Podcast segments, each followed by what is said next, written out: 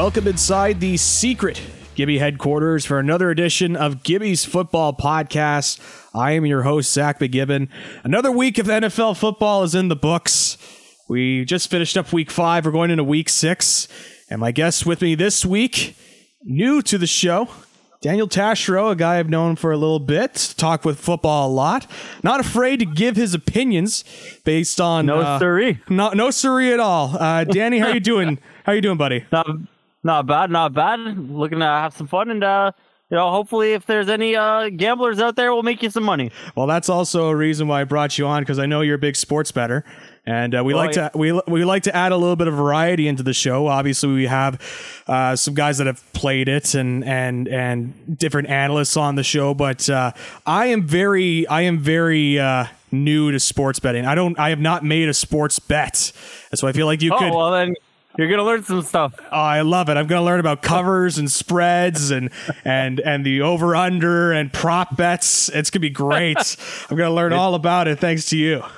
Yes, yes. Uh, Ontario, there they just opened the they opened the floodgates. Uh, only province in Canada right now where you can actually legally place single game bets. So you know, we got to feel very fortunate, and it's a lot easier uh, than pro line back in the day where you have to parlay at least three games because you know anything can happen any given Sunday, and when you have three different games, it everything goes out the window. You know. A hundred percent.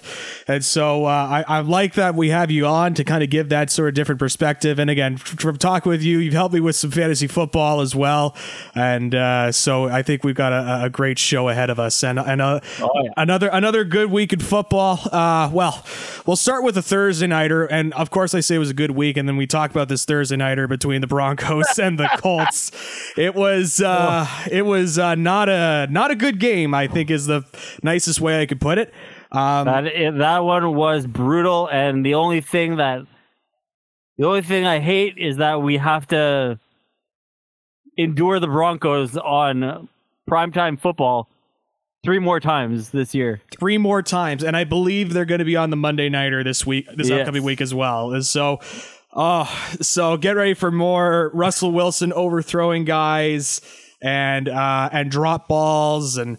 Uh, it's, it's going to be fantastic. But uh, taking a look back, I'm not going to do a complete play by play of everything that went into this game, but uh, you know, it was uh, it was a real duel between who could pl- be the worst. Uh, Matt Ryan yeah. and Russell Wilson, uh, both throwing for two picks.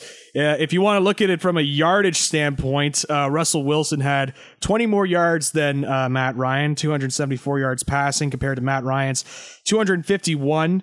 Um, but I think the big thing that uh, the big takeaway I took for in the Broncos case is obviously I've I've been a Russell Wilson defender in the last couple of weeks. I thought I, I and I know it's looking bad right now. I thought I s- and I still think Nathaniel Hackett is is is for lack of a better term a hack as a coach. But Yeah, uh, but I but in terms of like on the runnings on the running back core, I think they really are missing out on Javonte Williams and not having that two headed monster back there with Melvin Gordon. Yeah, yeah, that one, uh, that one definitely hurts. Uh, you know, nobody wants to hear you bitch about your fantasy team, but uh, I did just trade away Melvin Gordon or uh, Deion, uh, Dalvin Cook for Javonte Williams. And then sure enough- one. Yeah, Oh Uh, jeez. I got Garrett Wilson in there too, but you know he's been a, he's just been a, a bench stash for now. But Yeah. so needless to say, when he went down, I was like, oh boy, Yeah. it's not it's not been a good week. Um, but this Bronco team, I don't know what it is. Uh, I don't know if it's they're, just not they're not clicking with Wilson. Reports came out that he is that he is hurt, and he spent some time down in L.A. there this week trying to get that shoulder right. But uh, uh, I think just like the Rams, he's going to be in for a long season there with because Stafford he's breaking he's breaking apart too. So you know Wilson, we can throw him in that boat as well now. Yeah, absolutely. Um, you know, and and and all that to say too, like going back to Hackett, like some of the play calls that he's been making has been uh, questionable at best. Um, I know th- I, I wasn't as critical as of others as others, even though I'm not a Hackett guy, of him hiring like another coach just to kind of help with the play calling or whatever. Like Yeah. you, you, you do what you got to do to try and win. But uh, I don't know what this assistant coach is telling him or whatever, but uh, it's not working because uh, So- still some questionable stuff. I've never been a fan of Hackett, even going back to his days in Jacksonville. Uh, you know, everybody was like, "Oh, he's got a great offense," but if you look, if you go back to that offense where he did call plays for that one year, it was all garbage time. They were down and they were chucking the ball, and this goes back to again Allen Robinson, where the, that was his one breakout year where he had the 1,400 yards and the 12 touchdowns because they were slinging the ball all over the place. Right. Um, and again, Nathaniel Hackett kind of reminds me of Adam Gase. He had, he was he attached himself to a really good quarterback, had had a really good connection with that quarterback, and then that quarterback put in a put in a call and said, "Hey, this guy this guy is a really good a really good coach, and I'm gonna I'm gonna vouch for him." But you know, you get bamboozled every now and then, and just like the Jets found out, you know, the Broncos, uh, the Broncos are find themselves potentially looking for a head coach by uh, by Thanksgiving. Yeah, and that's really saying something to to put Adam Gase in the same sentence as your head coach uh, is is Never not a good, good. thing. Not not a good thing at all. Um, obviously, with the Jets, because of the way that franchise has been run the last couple of years, uh, that's always going to be magnified. Um, but uh, I I think we'll we'll see in the next couple of weeks. I, I will say like if if this if this strain of just bad coaching decisions continues for Hackett. Uh, I, I do think there is a legitimate shot, especially if the Broncos don't make the playoffs, which I predicted on this show, but not to this extent. Um, mainly, I predicted the Broncos not missing the playoffs because I just thought the other teams made better moves. Um, but uh, the, the the way that the Broncos have been playing, I think their defense could still produce, but it's it's still like this offense. Like they lose Tim Patrick in the offseason, but they still have guys like Courtland Sutton and, and Jerry Jeudy to, to create some offense, and it's just not clicking right now. And whatever it is, if Russell Wilson has got to figure it out, I mean he's He's a 10 time Pro Bowl quarterback. He's got to f- figure it out. I don't know. Maybe he is falling apart. Maybe I put too much stock in his ability to to lead the team, and I and I was a little bit too much on Pete Carroll in Seattle. But uh, this is a team that's in complete disarray right now in terms of the Broncos that needs to find an identity on offense uh, to continue uh, to, to to try and find some success. They they definitely need to do something, you know, and and Russ he can't he can't uh, fall into that Kyler Murray um, mindset. You know, he's got to run around a little bit. He's got to make plays with his legs. That's what he, you know, that's where he made that's where he made his money. And right now, I don't know if you've been watching a lot of Denver, but I have. I've been watching a lot of Denver, Yep. and it's just Russell Wilson in the pocket trying to trying to sling the ball to those to those guys, and it's just not working out. Um, and I think Jerry Jeudy might be a little overrated here. You know, coming out coming out of Alabama, he's been probably their third best receiver, and with a guy of that pedigree, that's not good because there have been times where Kendall Hinton has been outperforming him on the on the football field. So, you know, something something's got to give there. Yeah. And it's funny. It's like it's hard to avoid the Broncos because they're seemingly in prime time all the time.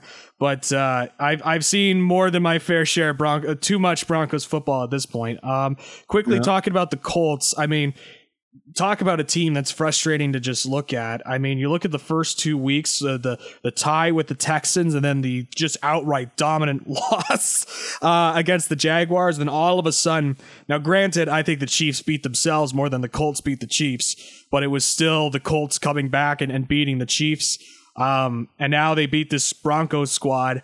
Um, you know, I, I, I, I look at Matt Ryan. I, I had a little bit of hope for Ryan. Again, I'm, I'm, I'm not, I'm not willing to just call somebody cooked until I kind of get a definitive view of okay, they're in a different system, they're in a different organization or whatever. Um, clearly, there, there's not much left.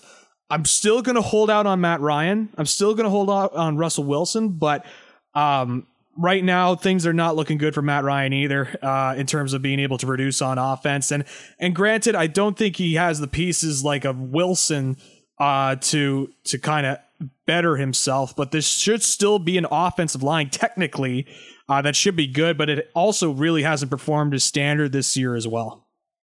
Uh, no, you know, just like the Broncos, you're you're looking at a head coach that he's on the hot seat. This is this has been a division up for grabs every year that he's been there, and every year he keeps losing to the Titans. So eventually, you know, you're gonna have to. You're gonna until you beat the Titans, your your job security isn't safe. And uh, I watched a lot of Matt Ryan over the years. I have a buddy that's an Atlanta fan, so needless to say, on Sundays we do watch a lot of uh, we do watch a lot of Matt Ryan, and you know, uh, unlike Wilson, he is a guy that's supposed that is just gonna sit there and burp the baby and distribute the football, but he's got nobody to distribute the football to, you know, outside of Michael Pittman. And right now, guys are just you know the teams are putting the, the teams are bracketing him, and they're putting their best corner on.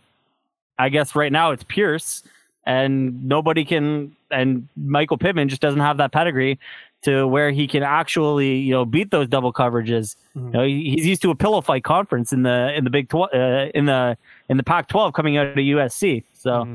he's never faced corners quite like this. Right. And and also too the Colts not having Jonathan Taylor. I know he's not had the greatest season so far, but that's still a key contributor in your backfield to, to get your offense going. Um, I assume Taylor will be back this this upcoming week, but uh, that's also a, a major hindrance uh, for the Colts. And so, two teams didn't look great on Thursday night, to say the least. Uh, I Not watched all of it. I watched all of it. It excruciating, including the overtime. I watched it all in excruciating detail. Really, I just kept watching for Al Michaels slowly mo- losing his mind on the broadcast booth, wondering if this game belongs on a local CBS affiliate, and openly wondering oh, yeah. if. Openly openly wondering if a game could be so bad it's good, and then Kirk Herbstreit's like, no, absolutely not. It's a terrible no, football no. game. Um, if you're Jeff Bezos, do you ask for your money back? Because now he's got the Bears and the, and the Commanders. That's right. Yeah, Bears and Commanders are coming up. I mean, we're really just getting the creme de la creme when it comes to Thursday night football. Um, but uh, I, I don't know. I, I will say this. I think it'll be a better game than this one. Um, because well, I will say, well, so because we have not been treated to some great football on Thursday nights here. No, we, we certainly have not. Um, let's get out of Thursday night. Let's get out of that game as fast as we can, and we'll move on yeah. to the UK for another right London game. Um, and the Green Bay Packers making their UK debut. Um, there was a lot of Packers fans in that building. Um, you would have thought that Lambeau Field was transplanted into. Uh, it wasn't Wembley. It was a Tottenham Hotspur Stadium. That's the um, uh, that's the NFL's headquarters in the UK. So well, there you go.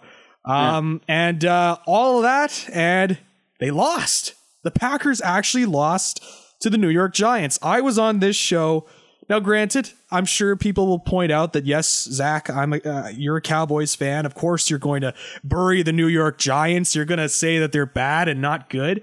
But I wasn't impressed with uh, the pedigree of teams that the Giants were beating uh, it, to start off at 301. I mean, you looked at a, a struggling Titans squad, a Panther squad that's just straight up not good, and we'll talk about the Panthers here in a moment. Oh yes. Um, and and the other team that all of a sudden escapes me but the loss that they took was, of course, to the one and only Dallas Cowboys, a real football team. Um, but uh, no, I, I, but I look at this and I will say this.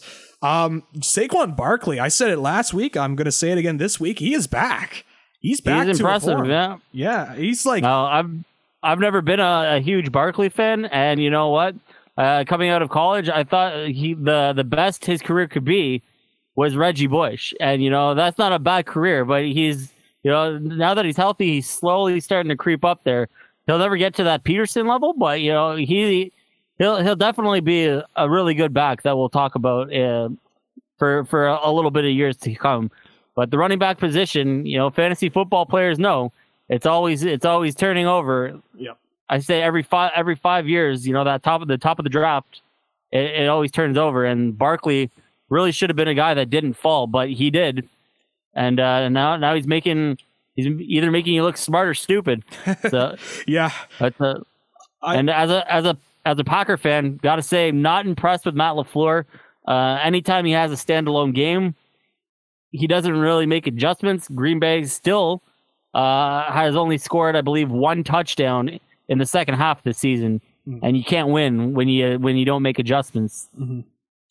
Hundred percent. I, I forgot mm-hmm. to ask you uh, what what's what uh, favorite your favorite team is because I know you're a Packers fan, and uh-huh. uh, I I realize now I'm looking at this is like did, I'm first first of all did, did you watch this game live or did you catch it later? I actually did. I actually did watch it live because you know I got to work on. I used to have to work on Sundays, so I got I got my uh I finally got my first Sunday off. So oh, I sat in front of the TV all all week all weekend there and just uh watched watched some ball. Um, needless to say, I fell into the one cynical trap uh, a gambler should always avoid, and that's oh, that's over overestimating your own team. Mm. At at eight at at Packers minus eight, I took the chalk, and I really should have bet down on that, but Ugh. I fell I fell into the trap, and I lost my money because of it. So. Yeah. That's uh sometimes that's just sports betting for you. It's uh it's uh it's a game of chance as they say. But uh I will say this. I mean, Brian Daboll, uh, as an unbiased uh, an- analyzer of, of the NFL and specifically the NFC East, I will say that uh, Brian Daboll has seemed to have found something within his team uh, and, and gotten them motivated. And, you know, he's gotten good play out of Barkley. Uh, and, you know, you were mentioning with Barkley earlier, he kind of fell in a couple of fantasy football drafts. I think that just kind of goes back to the injuries that he suffered a couple for the last couple of years. And, and there's still the mindset of, you know, you know, a couple of years ago when Adrian Peterson had that 2,000 yard season after tearing an ACL, like we look at that at the time and it was like, wow, like guys, usually when their ACL is torn, their careers are done. Um, but now with the advancement of like the medical science and whatever, like now, like you could see more guys maybe not go back to 100%, but still play at a high level. It usually takes you about a year to get back from that torn ACL. Like even though you're back on the field, you know your your leg is still going. You're still trying to trust that new leg that you have because you are missing a big chunk of your leg, right? Yeah. But Adrian Peterson was just an outright freak when he was like when he was playing. He still he probably still is a freak. uh, but if you ever do want to go for another look, Gibby, you know you can absolutely uh, pull off the Brian Daboll look. You know, you got oh, the really? beard, you know, get the glasses going. Yeah. Oh man, you know what? I have never been compared to Brian Daboll. I've been compared to a lot of people. I've been compared to a lot of people. Uh, wrestling fans will know of some of them, uh, and others. Others. I've been compared to Paul Walter Hauser. I don't know if you know the actor Paul Walter Hauser. Apparently, I look like him. Um, there's a couple of others. Of course, like when your name, when your nickname is Gibby, you get the iCarly comparisons all the oh, time. All the time, yeah. yeah. Like they just expect me to get up on the table and like lift my shirt and do that dance thing that he did back in the day. But uh, uh, you know what? I you know what? I'll I'll I'll see if I could like I'll look in the mirror. I'll try to match the Brian Daboll look. I think he's got like the pen or the pencil in the ear. Yeah. Um, and so we'll see what we could do. Maybe I found my. It's October. I Maybe I found my Halloween costume. Halloween costume, you know. exactly. Well, we'll, we'll, get you the Giants windbreaker. You know. oh yeah. I I may be committing a sin as a Cowboys fan doing that, but I will. Uh, I will. I will. I will explore that. I I'm gonna put a, post a side by side of m- myself with Daboll. We'll see if anybody else agrees. But uh, uh, there you go. You got your Twitter poll. there you go. Um, and look at and and sticking with the Giants, look at this receiving core. I mean, they. I'm kind of shocked that the Giants are able to pull out wins. I mean, to quote Norm Macdonald, they really got all the stars on this wide receiver core: Darius Slayton, Daniel Bellinger, Marcus Johnson, Richie James, David Sills the fifth. Really, all the stars are here on the receiving core for the Giants, and they're able to find wins, mainly on the ground, but they're able to find wins. That's a big payroll right there. And right now, uh, Darius Slayton, even in the even in the organization, I feel like he's a little bit underrated because we've seen this story time and time again with the Giants. Everybody gets hurt all the time, and then Golladay is just there, and then Darius Slayton, he always steps up to the occasion with Daniel Jones. You know, they got a connection, so they were shopping him in the offseason, but I don't think they should. Uh, I don't think they should be so uh, so keen on getting him out the door. Yeah. I, I mean, he and uh, Kadarius Toney as well is is another receiver that's kind of on the ice right now in New York. Uh, I'm sure the trade deadline will come by, and I guess we'll see where the Giants are at at that point. I'm st- there's a part of me that's still not convinced with the Giants, and I don't know if it's my fandom interfering or uh, if I'm just not as convinced about the Packers win or if this is a sustainable offense. But I will say this about the Giants. Uh, Dexter Lawrence there on, on the nose tackle side, he's looking legit. And he's, oh yeah, he's, no, that's a big look- boy in the middle. Yeah, He's looking like a beast uh, in in there. He's a guy that I think more people will be talking about as a, as a threat uh, coming from that Giants defensive line. Um, in the case of the Packers, I mean, you mentioned a, a couple of issues you had with LaFleur. What do you think? is Sort of just the issue with the Packers there is it a- as simple as they don't have the receiving core now that Davante Adams is, is not there, or is it just other factors plaguing plaguing the Packers?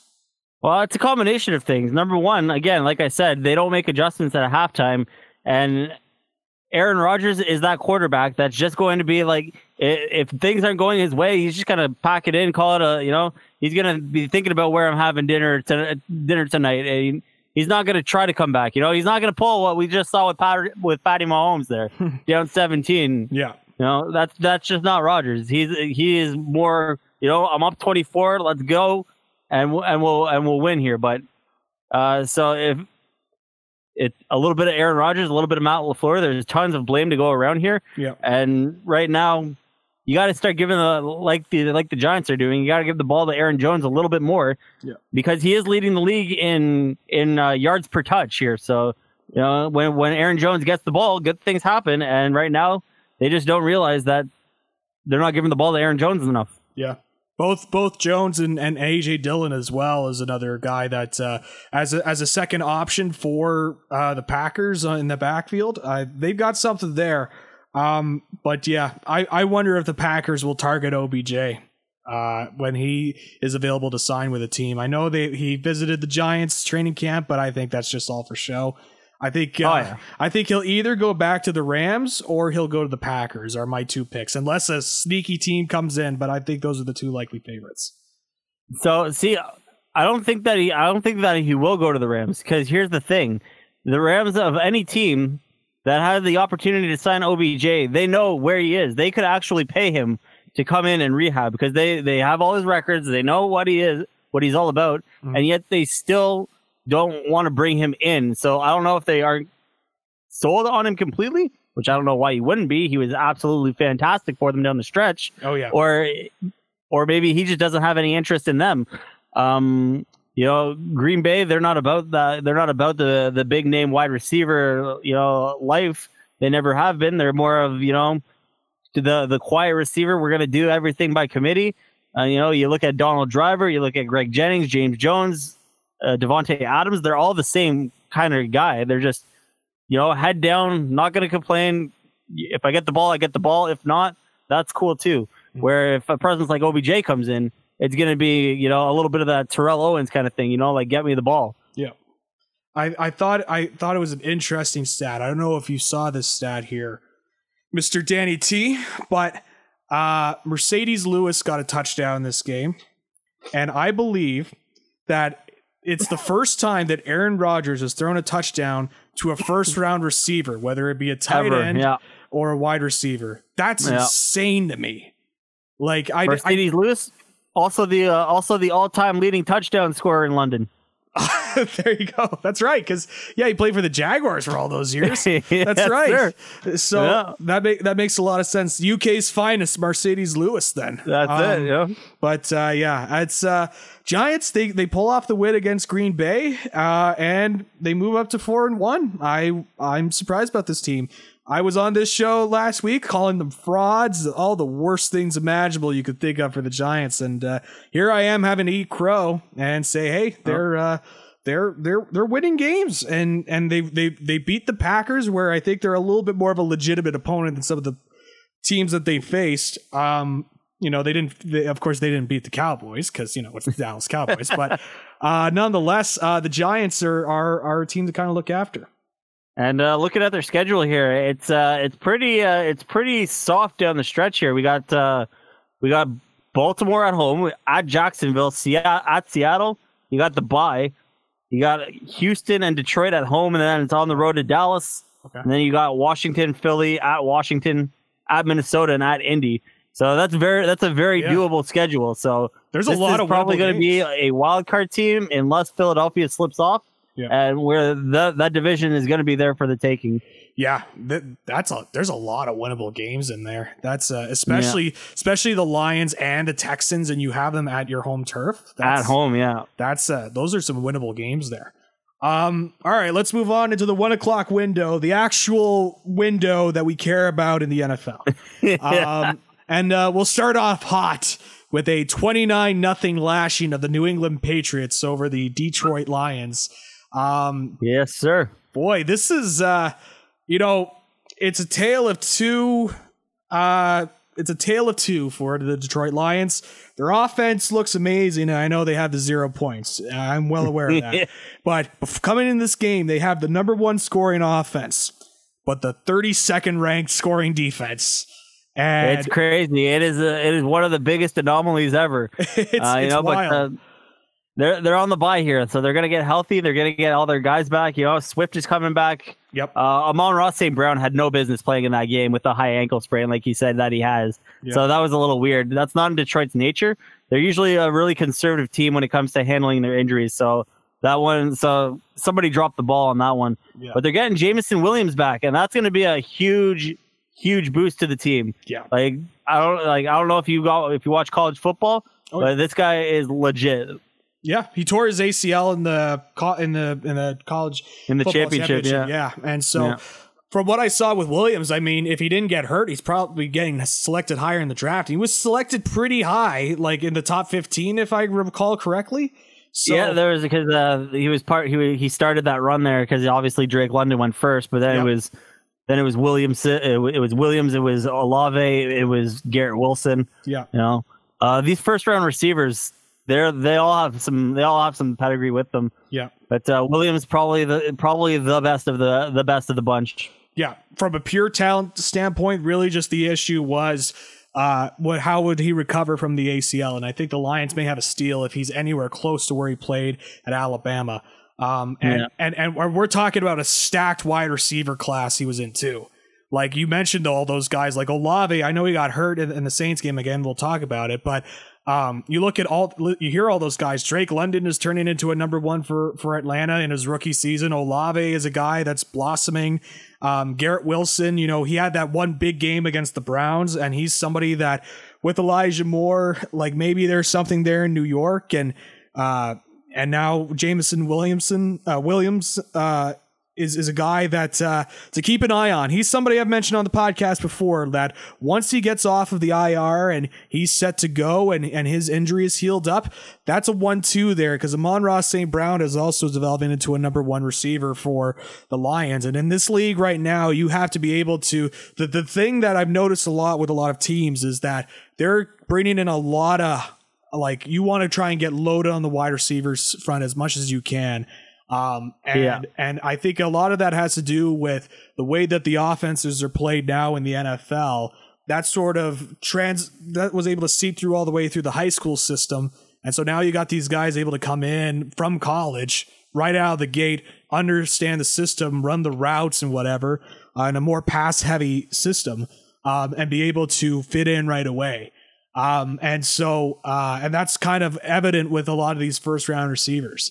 Um, and so, having said that, I mean, we're pr- giving high praise to the Lions, but again, they did lose 28 29 nothing by Bailey Zappe. Um, and, and again, I know it was pretty much their running game that sort of carried the, uh, the, the Patriots here. Um, but still, with Bailey Zappe, a, a, a rookie third round quarterback who was your third string quarterback, outplays your starting quarterback, who, if you want to call Jared Goff a franchise quarterback, sure. Um, you got some problems. you got some big problems. Um, Oh yeah, no, um, definitely quarterback is an issue that uh, the Lions will have to address here in the draft. yeah. Uh, we do have a few good ones coming out of college. It's supposed to be a very stacked class. You know, they might not get Bryce Young or C.J. Stroud, but they can definitely, I can definitely see them, you know, reaching and grabbing Van Dyke out of Florida there because uh, you know that kid's got some talent. The kid at Kentucky, he's a he's a fast riser too. So, you know, wa- wa- watch out Yeah. because the, the Lions once they get it, once they get their hands on our quarterback, they're not gonna get uh, they're they're not gonna get whooped by by uh, Jared Go- uh, by Mac Jones's doppelganger. yeah, exactly. He could play Mac Jones in a Lifetime movie. He really could. Um, but uh, I mean, it's interesting with the Lions because it's like I didn't expect much out of the Lions this year. Um, no, I, I I think if they if they were competitive. Uh, and they just were a feisty team that like they were a tough team to beat. Like you could beat them, but they were tough to beat. Um, I think that's an overall win for the Lions. Um, to me, they're a team that like, uh, you know, coming into the draft that maybe they, if their record allows it, there are some, they are a team that maybe competes for uh, a, C, a CJ Stroud or a Bryce Young or a Will Levis. Some of these quarterbacks that are coming out of uh, the college system. Um, because they certainly need to find that franchise guy now that Stafford's gone. I don't know if Goff is that guy for the Lions. Uh, nobody ever thought that Goff was that guy, and uh, it it's not getting any easier for the Lions here. They're on a bye this week, and then they're they're at Dallas. They have Miami. We'll see what their quarterback situation is like. Yeah, they have to go. Uh, they host Green Bay at Chicago, at the Giants, Buffalo, Jacksonville, Minnesota, the Jets, who are playing really good defense right now. Saul has got that has them rocking and rolling. Mm-hmm. Then they have Carolina and Chicago. So that that's a that's a that's a really not friendly schedule there. You, you know, you definitely expect them to lose to Green Bay, Minnesota, Dallas, Buffalo. So we're looking at a five and whatever, five and twelve. Yeah. Football team, yeah. I had to do my math there. Yeah. yeah the new the new schedule, it still screws me up. It still screws me up, I understand. Um switching it around though on the Patriots, um, you know, the Rhamondre Stevenson, I always am hesitant with Patriots running backs. I feel yes, like absolutely. They they are false flags all the time. Um, yeah. But Rhamondre Stevenson, catch me, maybe hold me back a little bit here, Mister Danny T. I uh, I I think they've got a good running back here. I think he's a lead back for this squad. Am I am I a little crazy or do you because Damien Harris? Well, you know hurt. what they have they have uh they have two really good running backs that will be starters on any team and coming and Harris coming from that Alabama system, he has that he has that stigma of he's not a pass catching back, you know. Yeah. Like every time a guy comes out of Alabama, you know, whether it be Mark Ingram, uh, Derrick Henry, no, you know, Damien Harris, they don't catch the ball, right? Because they have they have different roles in Alabama, but Harris can catch the ball out of the backfield, and if it, if he didn't if he didn't hurt his hamstring, he's going to be out a couple weeks here. Rhamondre Stevens would have had a little bit of a lesser day, but you know. Definitely two really good running backs, and I expect him to carry the load uh, along with uh, Pierre Strong Jr. over the next couple weeks while while his running mate is uh, is on the shelf. And if you're the Patriots, you got to run those running backs because you don't have anybody to throw to. yeah, you, know? I you spend the most money on wide receivers, but you have the lowest graded wide receiver core of any team in the league. Yeah, it's uh, it's not the greatest receiving core. I think I look at Jakobi Meyers, and he's a guy that I've kind of highlighted in the last couple of weeks that maybe could break out of, of this receiving core.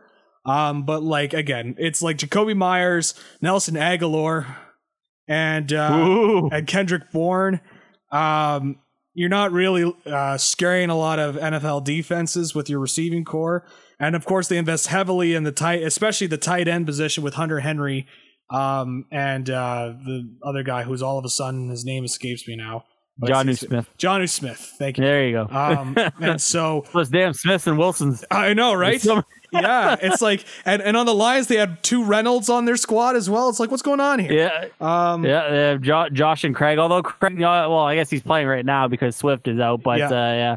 Um, I've got a, I've got a no, uh, I've got a no Williams, Brown, or or uh, Smith policy. Oh God, gotcha. when I, when, Actually, that's not true. I drafted Marquise Brown because he was free, and I was like, oh, okay, yeah, you know. That makes sense. Yeah.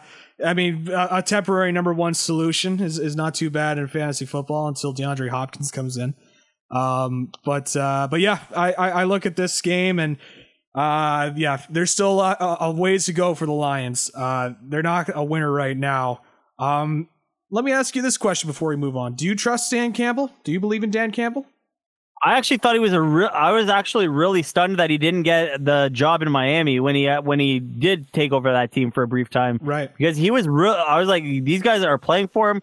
You know, he's a player's coach. He's a former player. So like, why wouldn't you give him a shot?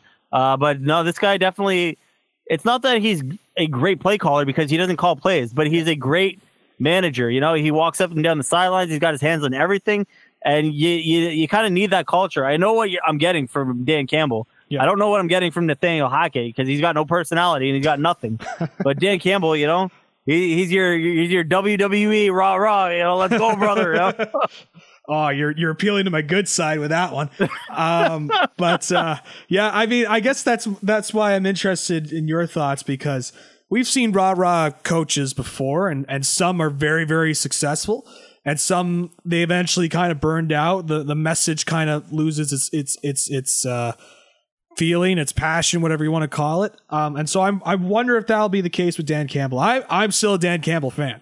Just just You're either going to be one of two things. You're either going to flame out or you're going to be Pete Carroll because Exactly. Pete Carroll is the ultimate let's go guy. You know. Yeah, I was. I, that's the exact guy I was thinking of.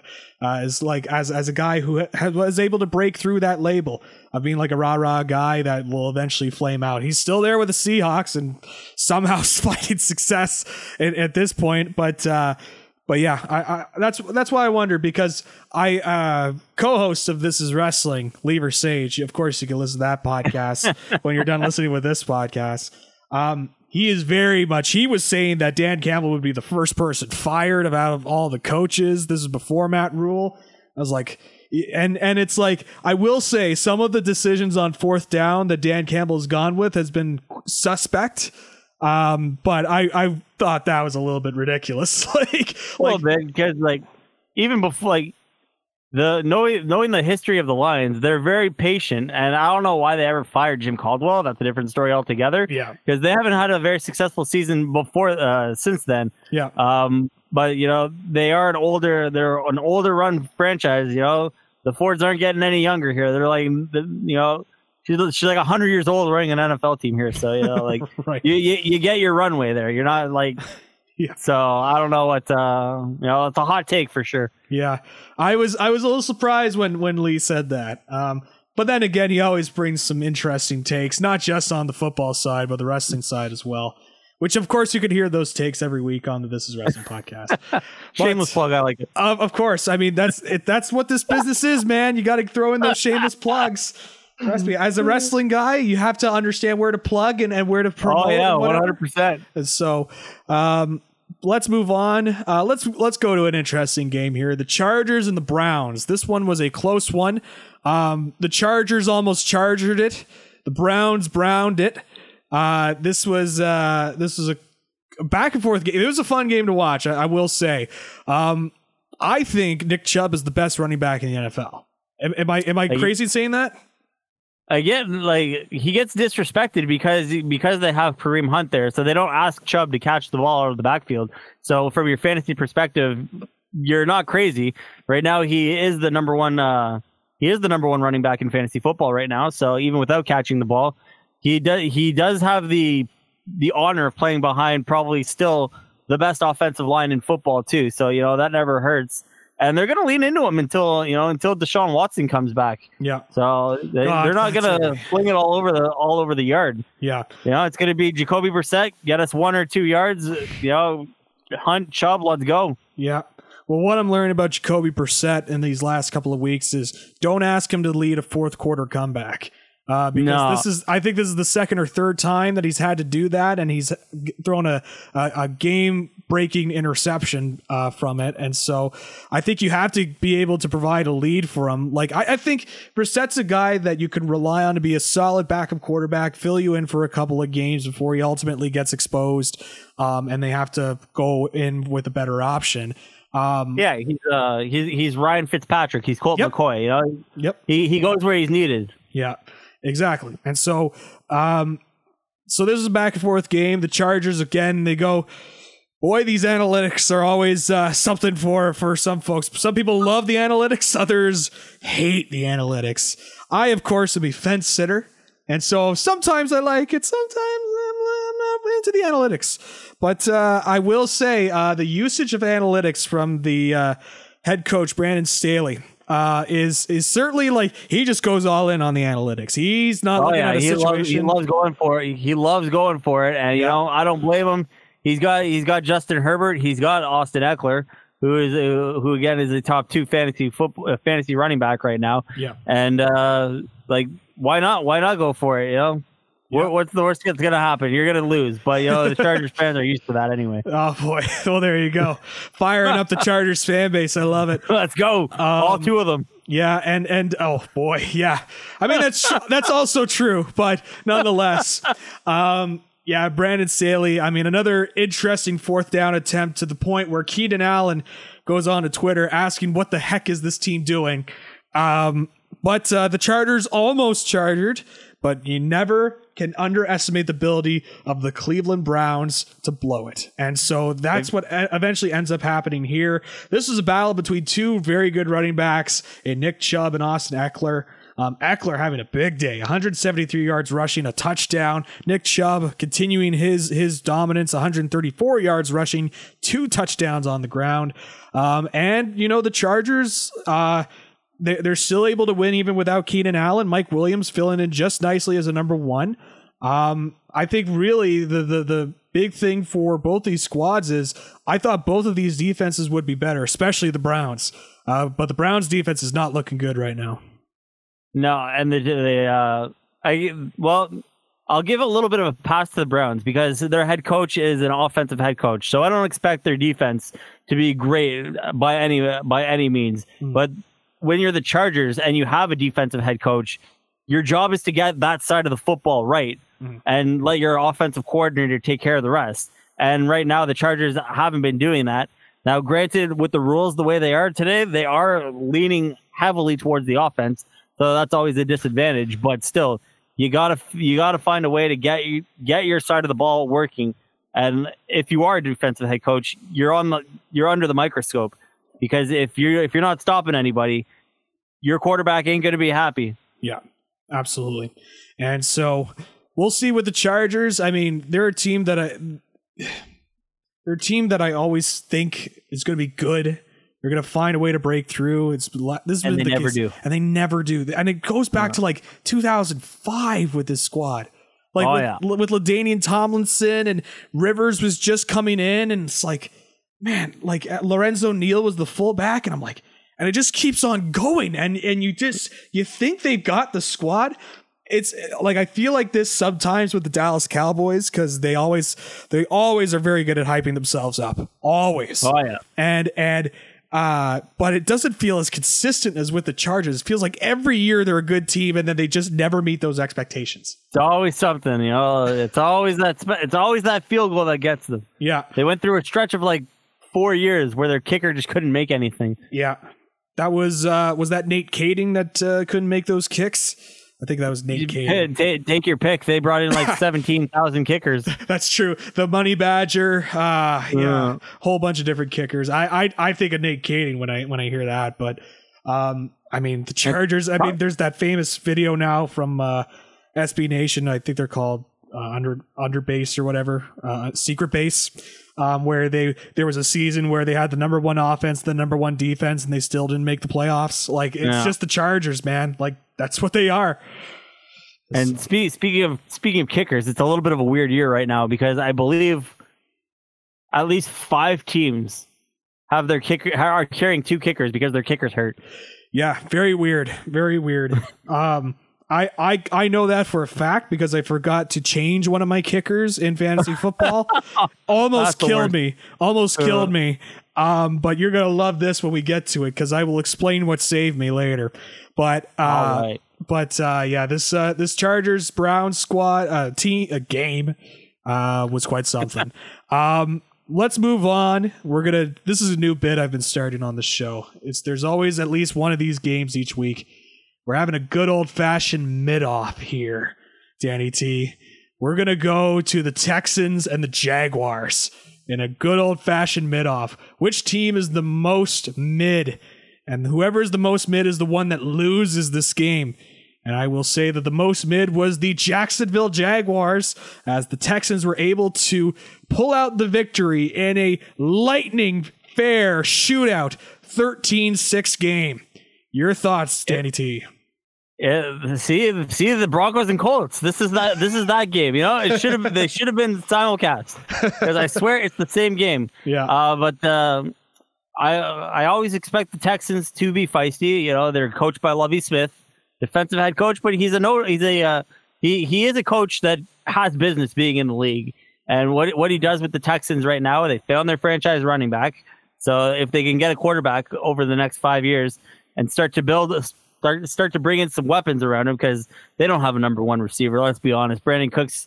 He he's he's not like even when he was a young sprout, you know, he was never a, he was that go route guy. But Yeah. uh, they, they they they do have some pieces there, and I thought it was uh like I love watching Stingley. Like Sting Stingley is probably their best player, and you know if he's going like he's going right now, you're gonna you're gonna accidentally win some games. Mhm. And I actually took them on the spread because they were given it was uh it was Jacksonville minus seven. I don't know who in their right minds think that Jacksonville can win can win any game by a touchdown. so I took I, I I took the I took the Texans all day. That's a good Um, pick. Yeah. I don't know like, what- anything about sports betting, but I hear that. I was like, well, I would have taken that. Well, I was like, no, a touchdown? There's no way that Jacksonville could beat anybody by a touchdown. and it was a straight seven too. That means they got to win by eight points. yeah, yeah. Yeah. Um, do you do you have faith in Davis Mills? Do you think he's the starting quarterback for the Texans for years to come, or do you want to see a little bit more?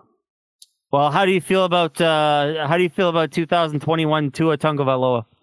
Oh boy, is that is that how you view Davis Mills at this point?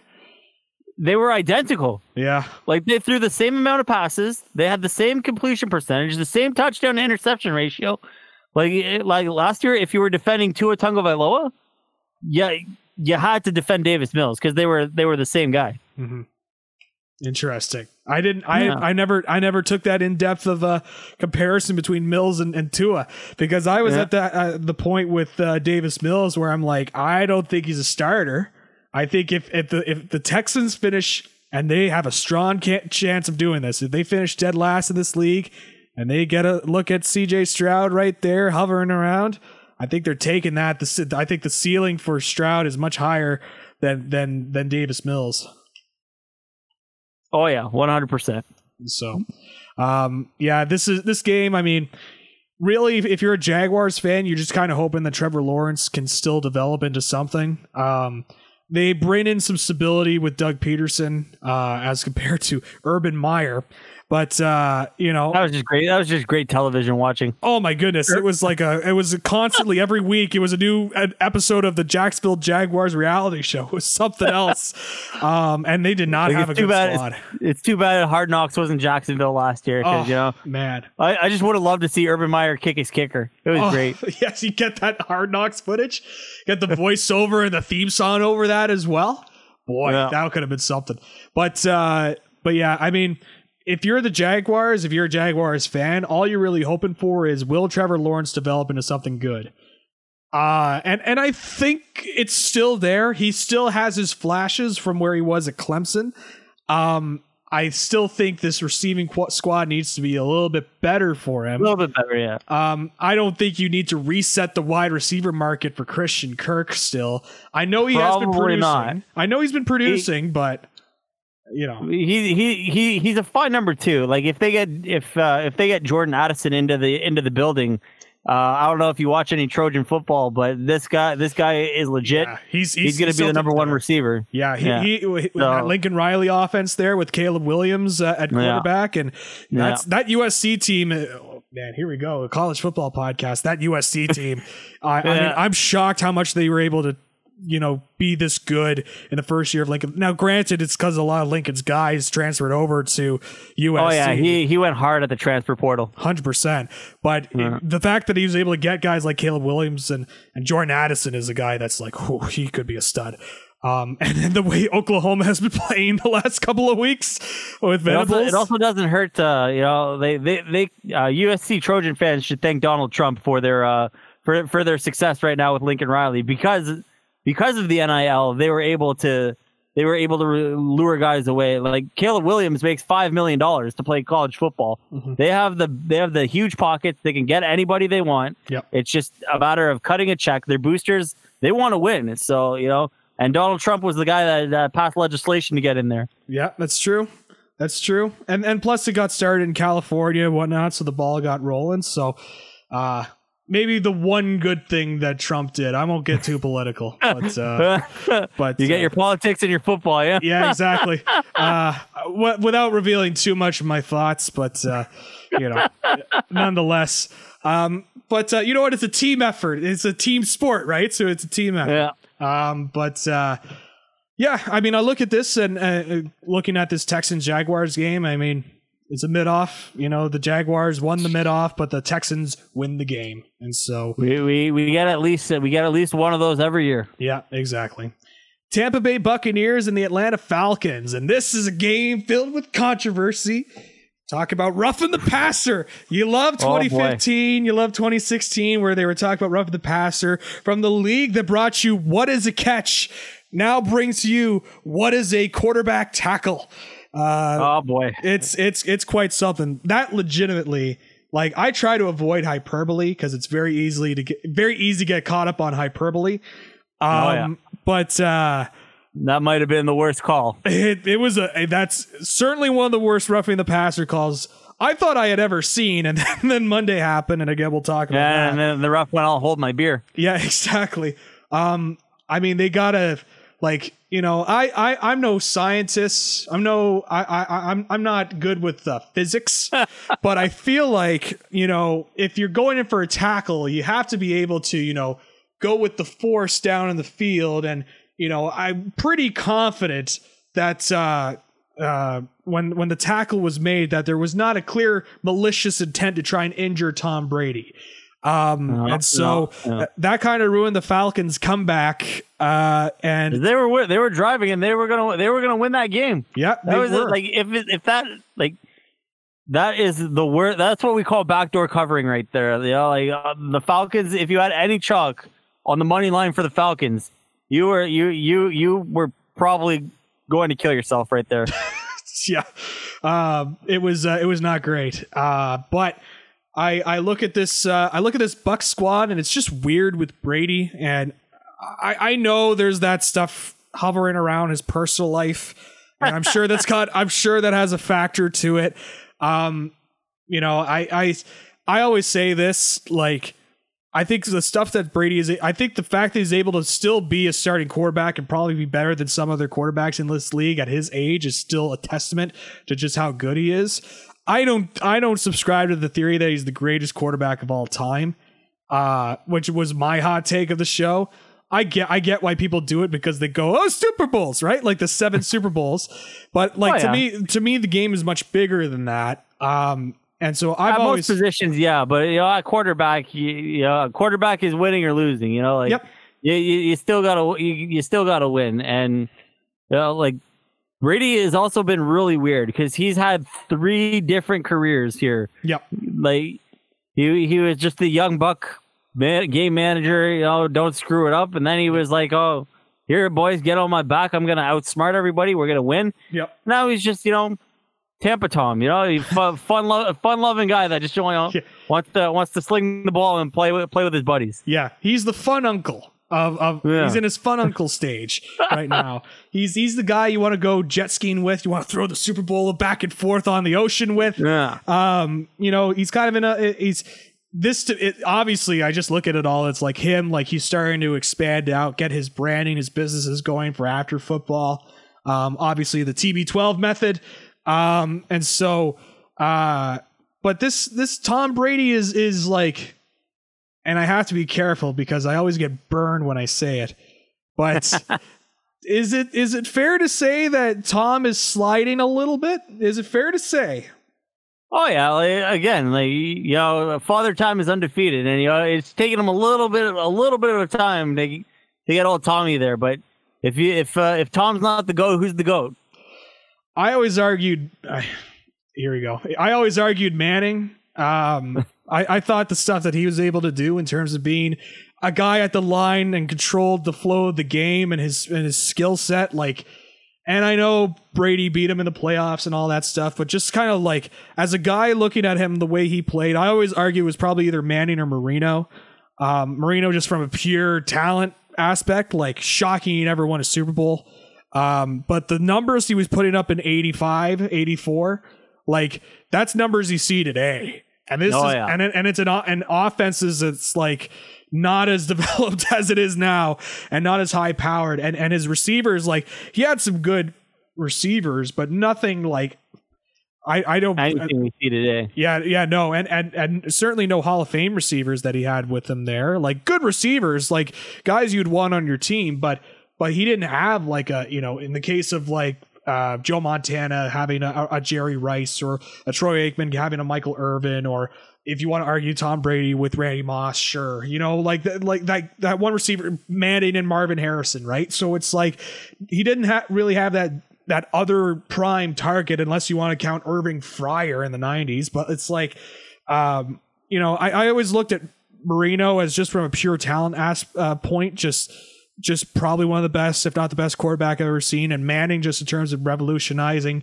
calling uh, plays and audibling and I still remember playing those old Madden games he was just audible all the time CPU Peyton Manning on those old Madden games was just audible all the time just like and the I know, it was Omahas and whatever is just Yeah. is something else. But I, I can I understand why people make the argument for Brady being the GOAT. I get it.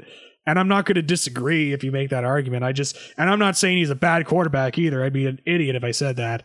Um, but he Hey. like like he's an all time great quarterback. I'm not going to take that away from him. I just think maybe I'm just tired of the goat talk. And maybe I'm just done with it, and I just want him to go and, and have him live the rest of his life and with his hundreds of millions of dollars. But uh, I'm just kind of done with it, to be quite honest. So You got to turn off FS1, FS1, then. You know, like all the sports shows. That's all they do. Yeah, Yeah. it's true. Jordan LeBron. Yeah. You know, like- Yeah, what does this mean for LeBron's legacy? That sort of stuff. I get it. You skip it, Like, Shannon. put, down, put down the crack pipe, bro. exactly. And so, uh, yeah, I mean, uh, all this to say, I mean, uh, brutal roughing the passer call, but at the end of the day, you still got to get the lead when you can. I know the Falcons were working on a comeback and and and and and plays were being made, but you know, Buccaneers were able to come out with a victory. Uh, any final thoughts before we move on? well, we did fi- we did find out that uh, Kyle Pitts actually doesn't matter. You know, like if, if, if a Kyle Pitts is out there to block and nobody sees him block, does it really does, it- does it really make a block? You know. Ooh, the one of the great questions of our lifetime. I love it. Um, yeah, I, I as somebody who ha- who drafted Pitts in one of his fantasy leagues, I'm not quite happy with the usage of him on the offensive side of the ball. Um, Like- I would love to see him in Buffalo. That's all I will say. That's all I will Well, say. Buffalo, they're looking to, they're looking to load up. It sounds like it, and uh, and yeah, Yeah. we'll we'll talk about it in a moment. But uh, we got to get through some blowouts here. First, the Buffalo Bills. Speaking of those Bills, blowing out the Pittsburgh Steelers, thirty-eight to three. The Steelers, uh, they're kind of in a rough spot right now. Early on in the season, I had them pegged as a potential sleeper team because T.J. Watt is a difference maker on the defensive end of the defensive side of the Oh, ball, yeah. and Minkah Fitzpatrick is a great safety. Um, and I thought the the receivers they had there and and and, and Najee Harris, um, you know, to me at the end of the day, like it was gonna what was gonna be the big factor for them was how was either Mitch Trubisky or Kenny Pickett gonna play for them. Um, and I- And we just- I was just gonna say we they- found out with Mitch Trubisky that didn't work out so well. Oh yeah, they they just got screwed because uh, because there were no quarterbacks that are worth drafting uh, coming out of this class. It was a fairly weak uh, weak class, Yeah. and you know they got they got stuck with Kenny Pickett, you know, who is actually the same age as Joey Burrow. You know they they. Uh, they- uh, he came out. He came out late, and so you're getting a you're getting a seasoned quarterback that is a younger quarterback. Um, but you're probably not going like he's not your he's not your future. You know, he's a solid you know he's a solid floor quarterback, but Mhm. you're not going to win anything. And in Pittsburgh, it's uh you know it's Super Bowl or bust, and they haven't done that for quite some time. So Yeah. they they've got to they've got to right the ship, and they got like I don't know if Mike Tomlin. If if it's just getting stale, like we talked about with Dan Campbell, he's been there, you know, for ma- many many years. Yep. So you know, I don't know if it's time for Omar Epps to to go, or if it's uh, or or if it's the lack of talent around him. But like they they have not won a game without T.J. Watt since he's been there. They're zero and seven without T.J. Watt. Yeah. So Yeah, and and and also, you know, when you give up a 98 yard throwing touchdown, um, and and uh, what was it, another 70 yard pass uh, to Gabe Davis, like I was so I, I was just so I was fuming. Like I was on my group chat. I was like, I'm, I'm gonna go kill myself. You know, he, he he's got two catches. Like friggin' guy. jeez, you want me to help you out there, man? Like, jeez, don't No, want you to I, I get uh, on Sunday. I get so I get so heated, fired up. because I don't have a bad team. I'm usually one of the higher scoring teams. Like Yeah, I lost one game, 142 to 148, and I would have beat every other team in the league that Yeah. week. And I'm just like, what the hell, man? Like time and time again. yeah, it's just something else. But uh, yeah, this this Bills squad, I mean, what more can you really say about them? They're a contender. They're they're a team to look out for. They had some not so great games, uh, you know, against the Ravens and and uh, and the Dolphins. Um, but uh, and and the Ravens game they won, but it was still like pretty close. Um, We we do want to see the Bills learn how to close out games though, because Yeah. they're either they, they don't win close games. Like that Ravens game is the first close game they've won in, in two years. They Yeah. either blow the doors off of you, or you know you you can you can just hang around long enough to get them. So we got to Yeah. see them close out those games. Yeah. and getting Tre'Davious White back here in a little bit eh, that's certainly going to help.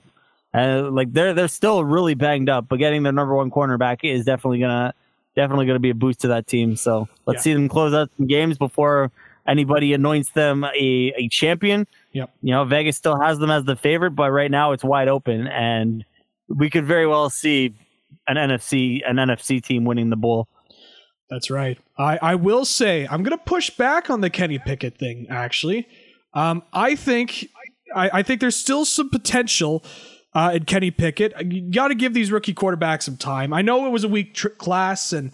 And, and and all that, I, I totally understand that. But I look at some of the film that that he's put on, and I think there is potential here for Pickett if they're patient with him. They they give him the options, and I think there are some good options there in Pittsburgh. Um, and Mike Tomlin is a good coach. I, I know he's been there forever. He's probably going to have his first losing season this season. We'll see. But I still think that's a great organization for him to be in. Um, and a, and an organization that will will will have him learn and have him have him be, learn to become a good quarterback. I mean, you know, it took Ben Roethlisberger a while for him to develop in Pittsburgh, and look at how he's turned out. And so, I'm not saying he's going to end up being a future Hall of Famer, but I'm saying there is potential there that uh, for Pickett to for Pickett to develop. I think there is something there. You get to you, you get till Thanksgiving, and if you're if you're not showing me anything by Thanksgiving with the guys that you got, then the next guy the next guy is coming in because that guy is gonna have that guy is going to have a field day. And uh, one thing that bugs me, and the same thing that bugs me with the Jets, you got Wilson throwing to Wilson and Pickett throwing to Pickens bugs bugs me. it's the it's the little things, but they but they all pile up and they all add up, and it just makes you mad. Let's talk about Yeah. those Jets. Uh, they they blew out the Dolphins. How about that? The Jets actually pulled out a blowout. Um, you know, I, Zach Wilson uh, is showing growth in the quarterback position. Um, Well, they're they're they're showing uh they're they're showing their formula, and it's a lot like when Rex Ryan and Mark Sanchez were there. You know, they have the young quarterback. They don't want him throwing the ball a ton. They're gonna lean on on on Breece Hall and Michael Carter, and then you're you're we're gonna ask you to make a throw here or there, but we're gonna we have a solid defense. You know, Sauce Gardner, he's legit. Him and uh, him and Stingley were the two best corners coming out of college, and you know what? They actually got their first career picks on the same day. So there you that go. was that was, that was, that was awesome to see. Yeah. Uh, but um, but r- right now you just you, you get lost. You, right now you get lost in the sauce. You know, you put sauce on your number on the number one, and that's it. You know, he's gone. Yeah. He's been really impressive. Do you think we'll ever see Sauce Gardner and Eli Apple on one side of the ball and the other? That way we could get applesauce as a. As I a hope so. back You know, duo? let's pitch it. Let, uh, let's tweet Robert Saleh. yeah, You know, Eli Apple. Eli Apple is definitely gettable. yeah. I was just gonna say, I'm sure teams would love to have Eli Apple on their squad. Um, but uh, you know, I, hey, you know, Teddy Bridgewater. I mean, I mean, the Dolphins just can't catch a break. Of course, like early on in the game, Bridgewater, he has to go into the co- concussion protocol. And because of the way the Tua stuff came out, uh, a spotter, I guess, spotted him being all loopy. They literally have nobody to blame but themselves. Yep, exactly. And so the rule changed because of them. Yes. And Teddy actually did pass concussion protocol, but you know, but with he, the new he, addition, he took a slight step to the left, he was out for the entire game. So. Exactly. And so only the Dolphins have themselves to blame. So in comes seventh round rookie quarterback Skylar Thompson. And the preseason god Skylar Thompson. Let's see if that translates into a regular season play. Eh, Usually doesn't. Eh, not really. He, he could be uh, he could be on the all name team. You know, that's a Ooh. great name. Skylar yeah. Thompson is a very good name. I I, yeah. I I would I was actually when I first heard the name Skylar Thompson, I was thinking, uh, what's that Will Ferrell basketball movie uh, where he was Jackie Moon? Uh, yeah, uh, semi pro. Uh, semi pro. I thought maybe he was a lost character on semi pro. um, but uh, but you know, Skylar Thompson. I mean, it's he's in a rough spot. It sounded like he didn't have many reps with the number ones, and so he's kind of no. put in a tough spot to to try and come in and be like, you have Jaylen Waddle, Tyreek Hill, you got to utilize them. But you know, when you ha- don't when you don't throw to them that often in practice, it can be tough. Um, and the Jets did what they needed to do to you know taking advantage of having a third string seventh round QB as a starting quarterback for Miami. Oh yeah, and uh, you know he's gonna get he's gonna get some reps here coming up uh, coming up tomorrow when practice starts. Uh, but they're gonna be they're gonna be in tough because right now Tyree Kill Tyreek Hill is hurting. Jaylen Waddle is a little uh, a little bit under uh, underperforming right now. Yep. So they're gonna have to knock on wood here. they're gonna have to cross their fingers and rely on Raheem Mostert. Yep. And that's never a good thing when you have to rely on Raheem the Dream there because he gets hurt very easily. He, a yeah. fragile guy. He came off that horrific knee injury there. So yeah, we're we're we're gonna see. Yeah. Dare, dare I say we're gonna see Myles Gaskin uh, starting soon. Whew. I will say Gaskin saved some of my fantasy seasons a couple years ago, but uh, you know the thing with Mostert is like he's a good back. It's just as you mentioned, he just gets hurt a lot, and it's just oh yeah, it's just frustrating for this Dolphin squad. Um, so yeah, the Jets pulling out the blowout. Good for them. You know what? They they, they needed something like this.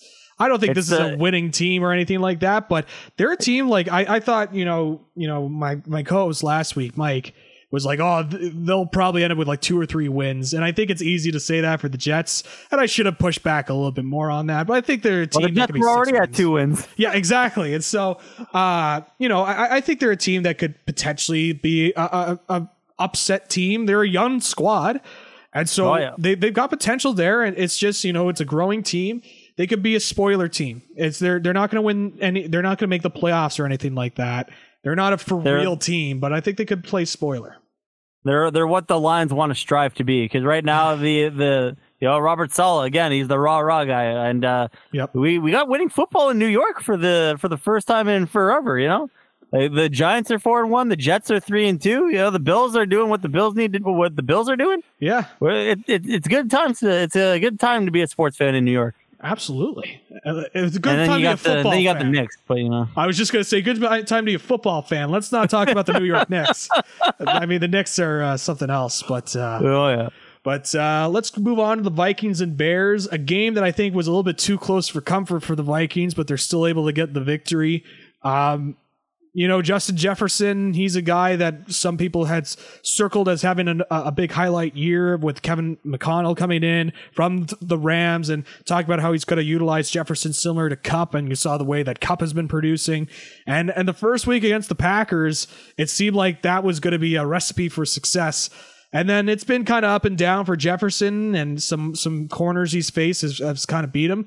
But in this case, he he did what he needed to do. Like he had to be good against this Bears squad because this Bears squad is, is no good, not very good. Um, and and they're and they're killing Justin Fields, man. Like they're they're not giving him any receivers. Again, going back to my Norm Macdonald bit, all the stars at their receiving core: Equanimeous St. Brown, Darnell Mooney, Dante Pettis, Velus St. Jones. Cole They're getting help though. Yeah. They're getting help though because N'Keal Harry is coming back. Oh, there you go. Number one. He's going to be wide receiver number one for Chicago. I can't wait. Oh boy, um, no, it's just uh, you, you, you almost feel bad for him. Uh, this is going to be a this is going to be a year where they do have to fix the offensive line, and if Justin Fields is still around in 2020 in 2024, Um, I want to see what he can do if uh, if the Bears get their hands on Marvin Harrison because you know Marvin Harrison is the kind of guy that's that uh, that that the Bears really need. Yeah. Because I, I don't know if you watch any Ohio State football, but th- Nope. th- this guy this guy is good. Number one offense in college football, Ohio State. No. I mean, you're not talking about Marvin Harrison, the guy who was catching balls for Peyton Manning. You're talking about No. Marvin Harrison Jr. And uh, yeah, that I mean that whole receiving core for Ohio State is is deadly.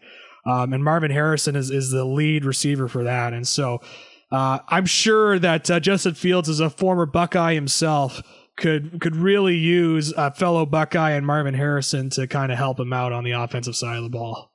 And you know what? They should bring they if uh, if they're looking to make changes to their coaching staff, they should bring in Brian Hartline because this guy he, he has been he has been doing nothing but producing wide receivers Yeah. since he got to Ohio State. So Yeah, it's true. a, a nice little a nice little dolphin, a nice little dolphin. He had a he had a nice little career, but you know, Yeah.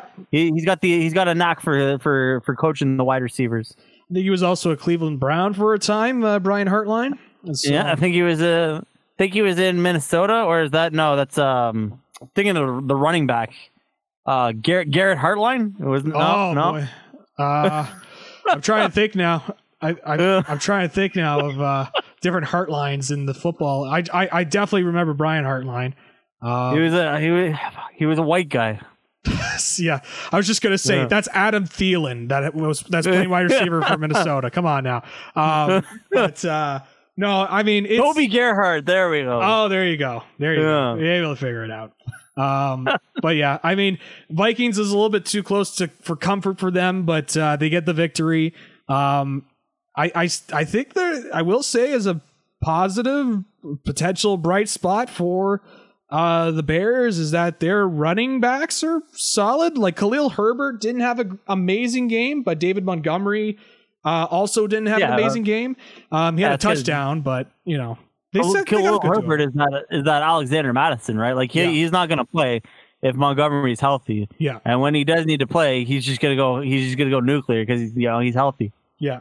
I mean, I mean, Chicago has produced some decent running backs over the years. Who was the running back in the late 2000s, early 2010s for the Matt? Forte? Matt Forte, yeah, that's that's Yeah. exactly like he's an underrated back. Um, you know, they've they've produced some good backs that can be reliable in Chicago. Um, is Chicago known for having good running backs? I don't know. Um, but uh, you know, They think they're known for having linebackers, but you know you, you shouldn't build your team around a linebacker in today's game. No, you gotta you gotta be able to. I know Chicago kind of has this persona, this image that they keep up with of being this tough football team, but the stuff that was going on with that with that one defensive player whose name I always forget, Roquan Smith. Roquan Smith. Like he's a guy that I think you know what, like try and get some assets and or whatever, and just start building your offense. It's like time to change it up, guys. You know what I mean? And and and and and, mod- and become you know modernize with the game, right? And so Yeah. that's really been Chicago. I mean, think of. I mean, they haven't had a great quarterback at all. I can think of during the, that that time. Any Like, any year. no, it's like the really their best quarterback has been like Rex Grossman and Jim McMahon and and and Jay Cutler. yeah, Jay Cutler has probably, as from a talent perspective, has been their best quarterback. Um, Yeah. uh, Jim Harbaugh, you know, like all these different guys as, at, at their quarterback position, and just never able to find a long term solution there. But, um, you know, all that to say, the Vikings got the 29-22 victory. Any final thoughts before we move on? No, the Vikings are doing exactly what I thought they would do. Uh, they are, um, yeah, they're, they're, that division is theirs for the taking because you know Green Bay can't get their head out of their ass for the lack of a better term, and uh, they're they have no reason not to win this division and and host a home playoff game for the first time in uh, what is six years, Yeah. something like that. Something like that, yeah. It's been a while since they won the division, so Yeah. It's funny you mentioned the Vikings are who you thought they were. What about the Bears? Are the Bears who, they, who you thought also they who we thought they are. Is that why they took the damn field? Um, but they uh, really shouldn't, but you know that's their prerogative. um, Titans and Commanders. Uh, 21-17 for the Titans. Uh, the Titans are starting to figure it out a little bit. I know it's a commander squad that's not good. I don't think this is a good team. I, I think their coaching is not good, and and I and I was always say for the beginning, Carson Wentz is not the solution. He shows all these flashes, and that's what gets the GMs, the scouts enticed about him. But it, it's just he's a guy that like I don't think this Bet is a bad. Are wishing that they had him right now. yeah, exactly. But I, I think they have a they have some decent receivers on the squad. Like I, uh, Jahan Dotson, another guy, I'm part of that you know rookie wide receiver class that Just you know touchdown machine. touchdown machine before his injury. He was a guy that was clearly producing for them. Curtis Samuel, obviously Terry McLaurin as well for Washington. Um, Logan Thomas is an underrated tight end, and so I think there's something there. But Carson Wentz isn't that guy. He's just not. Well, you know, if they uh, if they get stuck, maybe maybe uh, Logan Thomas can get some uh, snaps at quarterback there again. That's right. He did okay in Arizona. Yeah. But, you know, did you like? It is incredible to see the way this guy transformed. Because he was like six, he was this scrawny little quarterback, and then he's just like, "Oh, okay, I'm gonna play tight end." And now all of a sudden, you know, it's like Captain America in the in the first Avenger. You know, he comes out all jacked. yeah, he he certainly has changed his uh his his game around uh and and been able to become successful in this league. As you mentioned, there's a quarterback coming in, decides to become a tight end. He's one of those guys that you see some different teams they try to experiment with changing one of their really athletic quarterbacks into a tight end or whatever. And Taysom Hill, another example. But then you get other examples like Tim Tebow in Jacksonville, where it just does not work at all. Um, No, so- no, poor Tebow. Poor Tebow. That was just a marketing strategy, you know. oh, totally. I mean, come Oh, on, yeah. like like Tebow back in a Florida team playing for a college football coach in Urban Meyer, like Yeah. at that time, like totally a gimmick. Um, Oh yeah. but uh, you know, uh, the Titans, I think, were able to turn it around. Uh, they were able to get some stuff done. Um, you know, I, I, I think there's still some eyes on when Malik Willis will come in for the Titans, but Derrick Henry is still putting up solid numbers. Um, Yeah, they, they they don't want to throw the ball because you know they have nobody to catch the ball. So yeah, you're gonna see a, you're gonna see a lot of Derrick Henry. You're gonna see a lot of uh, Hilliard, and uh, that's gonna be it. You know, It's- Yeah. again, you know, this team has been it's gonna go as Derrick Henry goes, and again, a terrible terrible coaching job by Matt LaFleur that got him the head coaching job. It took him it took him eleven games to figure out. Oh, well, instead of Dion Lewis, I should give the ball to Derrick Henry when he was the offensive coordinator in Tennessee. yeah. So Hey, it's better late than never, uh, I guess. Yeah. But uh, and plus two, uh, you know, again another uh, rookie wide receiver, Treylon Burks, not in this game for the Titans. Literally, the comp for him was AJ Brown. It's like, well, we'll just take that and put him into our offense and trade away. yeah, AJ good luck Brown. with that. And, Yeah. and, and we'll just mimic our success. Um, but uh, you know, Burks out of all the rookie wide receivers is probably the most disappointing so far. Um, and and obviously he didn't play this game. Um, but yeah, I, I agree with you. It's just like right now, it's just rely on on on on Derrick Henry, and their defense is solid enough, I guess. It's okay. You know, dependable. Simmons, Simmons, he, he Simmons, Sim- Simmons, and the and the boys they get to they get to the quarterback. Yep. They are missing their best pass rusher, which you know speaks volumes to how they're able to still stay in games. Now they don't play anybody good because they're the Titans, and you know that division that division sucks. But you know, like yeah, they they can't do anything about that. You know, they they didn't make alignment. Yeah, exactly. Um, and and quickly on the on the Commanders uh, before we move on. Um, Brian Robinson making his NFL debut six weeks after getting shot twice. Uh, that's quite the turnaround story. They clearly are pretty high on Robinson because Gibson hasn't been used as much in their offensive scheme as much as Robinson No, has been. no. Do you think do you think that's a concern uh, for Gibson, or do you think they're going to try and do something similar with other teams where it becomes more of a running back by committee? Well, right now they have uh, right right now Brian uh, Brian Robinson actually did lead the uh, lead the lead the team in uh, rushing attempts. He got nine there. Uh, Gibson got eight, and McKissick even got a few. Um, but you're gonna, I think you're gonna see more and more as the the seat gets hotter on Ron Rivera. You're gonna see more of okay, let's go. I brought Brian Robinson in here to do a job, and you know this is the job that he's gonna this is the job that he's gonna do, and um, you know my, my my brother actually drafted him in fantasy football. I was like, oh man, I was like, what are you gonna do at running back? You know, Robinson shot. It's like, what are you talking about? He, he, you know, he's a rookie running back. There's no way he shot. I was like, no, no, he's shot. He like, like shot. legitimately shot. Yeah. Jeez. Yeah. But uh, no, I picked so I picked him up, and uh, my running backs are atrocious right now, so I was forced to start him. Yeah. It was the I, I ended up starting Brian Robinson and Nyheim Hines. So you know, Oh boy. again, I want to go kill myself, but you know that's a different story altogether. Jeez. Man, it's it is rough for you on the NFL Sundays. It sounds like. Yeah, I'm waiting for D'Andre Swift to get back. You know, Yeah. Try to fill that void. I understand. Um, I have like five. I have like five waiver claims out there right now. I'm going for Pierre Strong. I'm going Yep. for um, Tevin Coleman. yeah. Uh, who else do I have? Uh, oh yeah, and DeeJay Dallas. So you know, Oh yeah. hopefully I got one of those. One of those guys because oh, Did Tyler Allgeier get uh, picked up in one of your leagues? there are no running backs in my in my in my league at all. Like every like we have Oh, five bench. We have five bench spots, Yeah.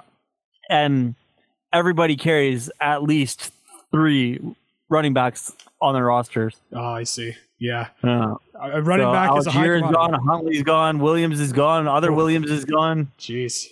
Yeah. I've got one guy in my league that actually has all the handcuffs. Like he's got Mattison, Herbert, and Jamaal Williams. oh, jeez. Man. wow. Like that is. So it's uh, like, something. yeah, can you share some some of that wealth, you jerk? yeah, exactly. Hey, running backs are a hot commodity at, at, at this stage in fantasy football. Uh, so, Well, my number one running back is Jalen Hurts. So you know, um, so, yeah. Hey, Hurts is, is looking good. I hate to say it, but uh, he's looking good. Um, let's move on, and we'll talk about the Saints and the Seahawks. Geno Smith, comeback player of the year. I think that's no, happening. no, they you, got to give it to Barkley. Um, Barkley. Uh, yeah, that's fair. That's yeah. fair. all, Uh, all, all you have to do is be average to get considered for that award. But um, uh, it does like Geno has been here for a while, and you know it, it doesn't hurt that his competition was Drew Lock, but you know he's figuring it out. Turn around, hand the ball off again. A simple defensive formula that we've seen work time and time again. You know, don't ask him to do a whole lot. Ask him to get that first down when you need it, but hand the ball off to Penny and now Walker, and let them do what they do, and you know just don't screw it up. So, and give, that's how Seattle won their Super Bowl. It's true. I, Yeah. That's a little shot at Russell Wilson there at the end. I like it. Um, Yeah. I'll give I'll give Geno a little bit of credit. One of the touchdown passes he threw was an absolute dime to Tyler Lockett. Like Oh yeah. an absolute dime, right on the money. Like a legitimate elite NFL throw. Um, something we hadn't seen in Geno for quite some time.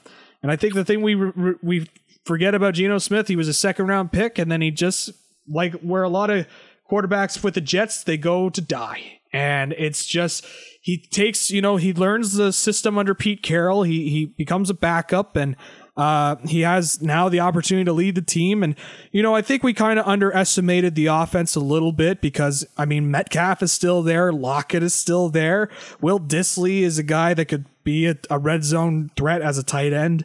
Um, you know, the offensive line isn't amazing, but uh, you mentioned it. You It never has been. Yeah. no, it, it- that, and that's Seattle. But you know, Right. and, and and there's a decent running back core there in Seattle.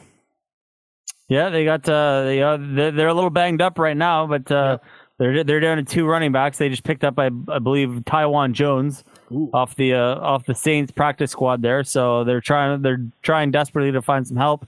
And you know, we know about Geno Smith that he can take a punch in the face if you if you need him to. Yeah. So Yeah, it's true. He could take. Uh, okay, I just I just caught on what you meant by that. I just caught on. Um, I, I I had totally forgotten about that incident until until now. Jeez. Um, but yeah. Uh, so it's like NFL films up here, man. yes, you got to be that. Uh, oh, what's the name of the uh, narrator guy? Uh, but he was like doing these dramatic voiceovers, like Oh, yeah. as they as they run down the field, uh, and, Yeah. a, and a big forty yard play, do do do do do do do do do do, like the NFL films Oh, yeah. music going on in the background. But hey, I think Geno is uh, he's he's he looks good. Will this continue? I don't know, but I gotta give Geno some credit. I was I was one of those guys that's using Geno as a butt of my jokes, being like, "You're really gonna lose to Geno Smith," and uh, the way he's been playing, yeah, you probably are gonna lose to Geno Smith. Well, you got to score some points because he's scoring points too. So you know, like if you're if you are looking if you are looking to place a bet on on the on Seattle games, there's not very many teams you can take the over for, but you can definitely take the over on Seattle. Mhm. Uh, let's see, who are they playing this week? Seattle. Yeah, They are facing off against Arizona, yes. Yeah. yeah, yeah. So I believe they have the over set at forty. ba-da-ba-ba-ba, Where's? Oh, geez, that's the highest over of the week at fifty-one and a half. Um, but I'd still take some. I'd still take some chalk on that. Yeah. Uh, uh, Seattle against Arizona. Seattle is the over. The the the over the over for the game is uh, Oh, the 51 and a half. Oh, the over Yeah. for the game. Sorry, my bad. Yeah. Um, Yeah. See, see, this is this is where I started to learn more about sports betting and become a, a better, better. Um, Yeah. pu- putting the better back in better. But uh, yeah, exactly. but uh, Uh yeah. Um it's it's it's uh it's the uh high it's the highest over of the week at 51 and a half. Uh so it right now Geno's been averaging about 35 points a game, so it comes down to do you trust Kyler Murray and the Cardinals to get uh to to to, to get the differential in in the points there. Uh, but we'll get into that once we get to uh, once we get to start looking ahead to week six there. Yeah, hundred percent. But uh, you know, this was a close game between the Saints and Seahawks. It was a back and forth. I thought for a moment the Seahawks would come out with the victory, but ultimately the Saints able to become victorious at the Caesars Superdome. And uh, you know, Olave, another guy that I keep praising on this show uh, as a potential uh, rookie of the year. Maybe we'll see. Right now he's the right now he's the favorite. Right now, he is the favorite. I think there's He a is the favorite chance- at plus one twenty five. Hopefully, So you're not getting too much. You're not getting too much back for him, but uh, is true. definitely, if you want, if you want to make a safe bet, Olave right now is the absolute favorite, and it doesn't help when it doesn't hurt when you have the number one fantasy tight end uh, playing for you. Taysom Hill, baby, boy, Yeah. Taysom Hill lighting up the the stat sheet, getting a touchdown, a throwing touchdown. I believe he had a. Three rushing touchdowns, That's right, and so man, he lit it up. And uh, so if and you he had put up more yards than Travis Kelce. So you know, yeah. If you, Travis Kelce, what a bizarre stat line: twenty five yards and four touchdowns. oh boy, I've got a great Kelce story for later. Just you wait. Um, All right. But uh, but yeah, lighting up the stat sheet was uh, Taysom Hill. Um, Yeah. yeah, and so I still think I we'll see. I want to see a little bit more from the Seahawks, but they are impressing me. Uh, and Oh yeah. and and and obviously uh, losing their running back there uh, sucks, but I think Kenneth Walker can fill in. Um, there was a lot of hype around Kenneth Walker. You know, it was uh, him and Breece Hall there at the top. So yep, let's true. Uh, let's see what he can do. Exactly. Um, let's talk 49ers and Panthers. But really, I mean, the 49ers won. What a shock. But uh, I know, right? But let's not really talk about this game. Let's talk about the fallout from this game. Because after this game, it was decided that Matt Rhule would be the first head coach fired this season. Uh, and so he goes, and not only does he go, the defensive coordinator for the Panthers also gets fired. So things are changing in Carolina. Uh, your thoughts on the Matt Rhule firing? Is this the right pick? Is this too early? Is it too late? What are your thoughts on the Matt Rhule firing? Uh, I think that he's getting paid eight hundred fifty thousand dollars to watch NFL Red Zone for the next four years. So uh, if he wants to do that, you know, it's not a bad paying job. No. Um, but this is a, this is a guy again. You have to figure out your side of the football, and he's a he was known in college as being an offensive guy, and he just he couldn't get the quarterback figured out, and you know, like it, it wasn't a matter of you know like his his owner wouldn't pay up for a quarterback. David Tepper is is now the second richest owner in the NFL, so you know like you can go you could have went out there and acquired anybody, and you just you brought back the ghost of Cam Newton. You brought in Baker, Sam Darnold. Like we've seen these guys flame out like really quickly. So I don't know what you're thinking there. And we got to st- we got to and you got to get a number one receiver too. And we got to stop doing this thing where we think that DJ Moore is a number one receiver. Oh, You know when when you I'm sorry when your career high in touchdowns is four, and you keep doing that every year you're not a number one receiver, my guy. But you know, um, now they're looking to blow up this team, and uh, unfortunately, they got uh, they got stuck with a pretty bad lame duck interim head coach, in my opinion, Steve Wilks, Yep. who uh, also had a history of having bad quarterback play. You know, he got one year before they before they kicked him to the curb in Arizona, but uh, he brought it. He brought in his guy for defensive coordinator, and um, I'm sure we'll continue to see this team be a doormat for uh, the foreseeable future. Yeah, you know, I was one of those guys that was still holding out hope for Baker Mayfield. I was still on the Baker Mayfield train. I thought, you know what? He has his moments and he looks good. He looked good a couple of seasons. And I thought maybe, you know, because of the injury he had last year trying to play through that shoulder injury, that that was the thing that was limiting him and not, we're not seeing his full potential. I said it last week. I am off the Baker Mayfield train. I don't think he is good. It's a good call. Um, I don't think he's. I I don't see the same Baker Mayfield that I saw a couple of years ago. Um, I'm a little bit nicer on the receivers than you are. I still believe in DJ Moore. Um, I'm a Robbie Anderson guy. Um, I just think, you know, I, I just think that uh, I think you nailed it though, on, on the sense that uh, they never were able to find that quarterback, and I don't know if that's necessarily Rhule's fault for not being able to maximize his team when he doesn't have that solid, at least solid starting quarterback.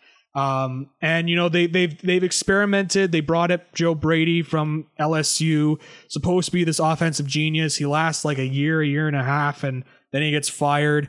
Um, so they the the only real great replacement you could make was Ben McAdoo, who is still currently there.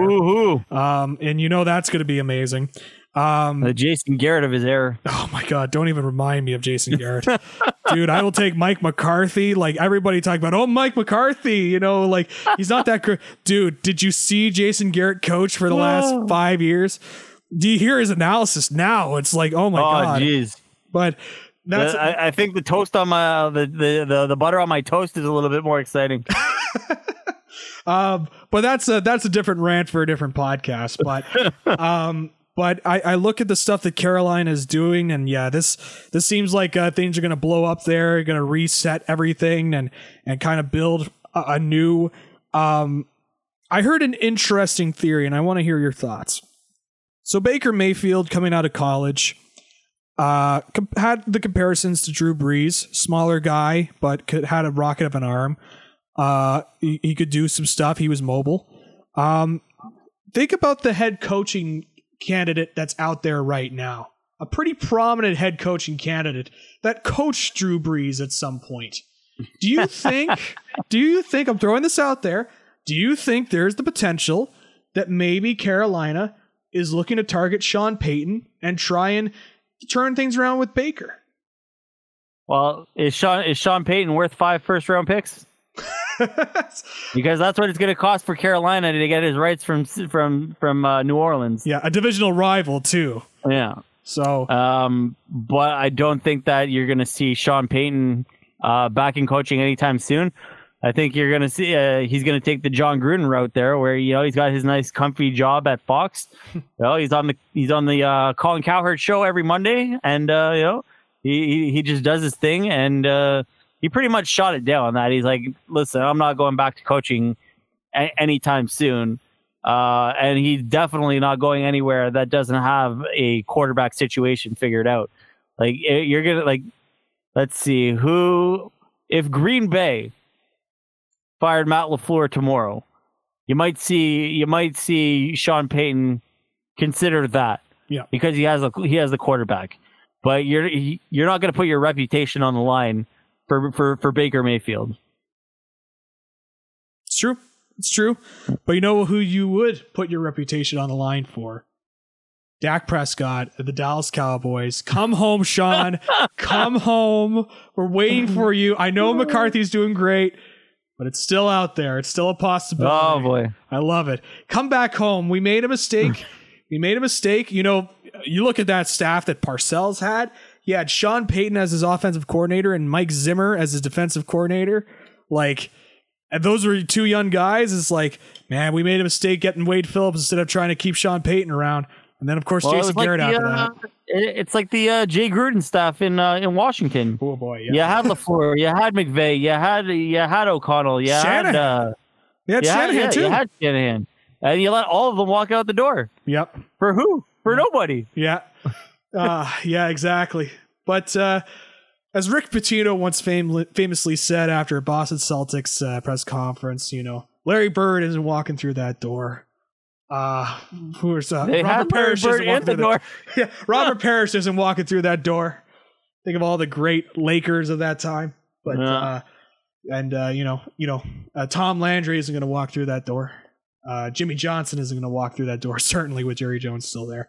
Um, but uh, yeah, I, I just want to throw that out there. Maybe that uh, that could be. I just wanted to because I, I heard that I'm like that's not happening. But boy, do I want to throw that theory out on the podcast. Is hear the reaction. Oh yeah, reaction. yeah. Ju- ju- just because you know. Exactly. Just wanted to throw it out there. Um, so yeah, it sounds like things are being rebuilt in Carolina. There was that one report that came out of, of the Bills looking at Christian McCaffrey, um, but then it, that was kind of shot down. Um, the Bills, I think, could you- totally afford him. I can tell you one thing that uh, unless your name is Jaycee Horn, you're available in Carolina. yeah. That's the only untouchable. you Yep. know? Yep. Jaycee Horn is a very good defensive back too. Um, Yeah. but uh, Him and yeah. Surtain were uh, were lights out coming out of college. So yeah. Yep. You know, it's funny during that draft. I, I before that was the draft that the Cowboys selected Micah Parsons, and I was Yeah. so adamant that they se- select Surtain and not get caught up in the Parsons hype at the time. And uh, Oh, there was no wrong answer. Yeah. there, no, there wasn't. I mean, at the time, the need was defensive back. Um, and so Surtain, like if we got Surtain, I would have been dis- I wouldn't have been disappointed. Um, No. but but uh, I'm Parsons has more than paid off so far. Um, loving that pick. Um, let's move on. Uh, we're not really going to talk about the 49ers Panthers game. I mean, you know what No, you're no. getting. and- It was embarrassing. yeah, it's like the Panthers needed to blow it up, uh, Yeah. and and and they did. Um, you know, I, I thought maybe the Rhule firing would have happened at the end of the season. I certainly didn't envision him being the first firing of the season. I thought maybe that would actually go to Cliff Kingsbury or or somebody else, but uh, no, it ended up being Matt Rhule. And uh, speaking And of, he's got his options. You know, he can either get paid to watch Red Zone or yeah, he can uh, he can take the Wisconsin job. You know. Oh, I'm glad you brought up Wisconsin because I was just going to say there are some good uh, college gigs that uh, Rhule can easily land in uh, if if there if he wanted to, and so but he could. Oh, yeah. But as you mentioned, he could sit around and get paid his eight hundred fifty thousand dollars. I'm sure that's pre-tax, but even with Yeah. the tax, he's still getting paid just fine, more than I will make uh, in ten years. but uh, but nonetheless. Uh, well, speaking of uh, Cliff Kingsbury earlier, let's talk about his Arizona Cardinals facing off against the Eagles. Um, a little bit of a closer game. I was kind of I picked the Eagles to win, but you know it's the Eagles. I hate them. I despise them. I they I loathe the Eagles. Um, Well, see, you're already on the right track to being a great bettor. You know, because you, you you picked the Eagles to win and you didn't you didn't listen to your heart. So that's you know, right. I had to be You, cold. you, got to follow the money. Exactly. I had to be cold. I have to be calculated. Um, you have to make the tough decisions, and you and in this case, I chose Philly because uh, just the way that the momentum has been rolling for them right now, and and you met, talked earlier about finishing games for Buffalo. I will say Philly has shown that they could finish games when it Oh, yeah. when it comes close, and this was another one. Um, Jalen Hurts continues to impress. Didn't have didn't really light up the stat sheet on the passing side, but he did have two rushing touchdowns. Um, and you know he, he's got very good options in both DeVonta Smith and and AJ Brown. By the way, I've heard it's heard pronounced both sides. Is it Devonta or Devonte Smith? I keep going back and forth. You'll, you'll have to ask him, but you know, I'm pretty sure it's not a uh, it's not a, a situation with uh, Darius, Darius and Shaquille Leonard. You know, uh, I'm sure you won't mind either one. Yeah, exactly. Or or Tyrod and Tyrod Taylor. Yeah, Um, Rob, Robbie and Robbie Anderson. Yeah, yeah, that's right. Um, Uh, Robbie, Roby. Um, but uh, I'll just I'll probably just alternate until somebody eventually corrects me. But uh, but yeah, so Devontae Smith, uh, you know, he's a he's another option there for for Philly, and then obviously they brought in AJ Brown over the offseason. He didn't have an amazing game, but when you got others uh, receivers and Dallas Goedert stepping up for you, that's a okay. Um, you know, the Cardinals are kind of feeling the Hopkins list, the Hopkins size hole in their offense, and I think Cliff Kingsbury is a guy that he is on the hot seat. He's a guy that I think will be let go by at the end of the season if he doesn't, you know, like at least with Kingsbury in the last couple of years, they would his teams would be off to these amazing hot starts. Right, Murray would look incredible. But then nearing the end of the second half, it would start to cl- decline and decline Yeah. and decline.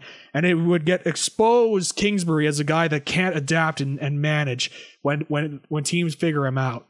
And He just did, he just did get a contract extension, but I think he only got like a one year extension, so it wouldn't be that that uh, that that bad to let him go. But I do believe that the Arizona Cardinals owner is notorious for being cheap, much like the uh, much like the Brown, uh, much like the Bengals owner. But uh, nowadays you do got to pay up. Um, but if not Kingsbury, who do you, who uh, who's a better option as a head coach?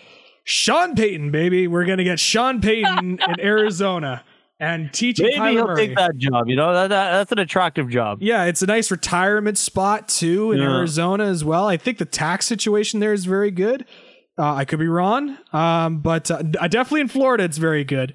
Um, and good Texas, in Florida. It's good in Texas. It's Yeah. good in Tennessee. yeah. Again, another reason why Sean Cali- Payton. Bad in. California. It's bad in New York. Yeah, yeah, yeah. Uh, I think I think it's decent in Arizona anyway. It's certainly very warm there. You could a lot of Canadian snowbirds go to Arizona. I can, I Oh, can yes. confirm that. yeah. Um, and so maybe Sean Payton he embraces his inner Canadian and he decides to fly south and go to uh, Arizona. But uh, no, I, I I- I look at this and I mean I, I think there are some better options out there. Um, who they are, I can't honestly think of them at the top of my head. But I Are certainly you, think are you an Eric Bieniemy truther? Uh ask me on a different week and I'll give you a better answer.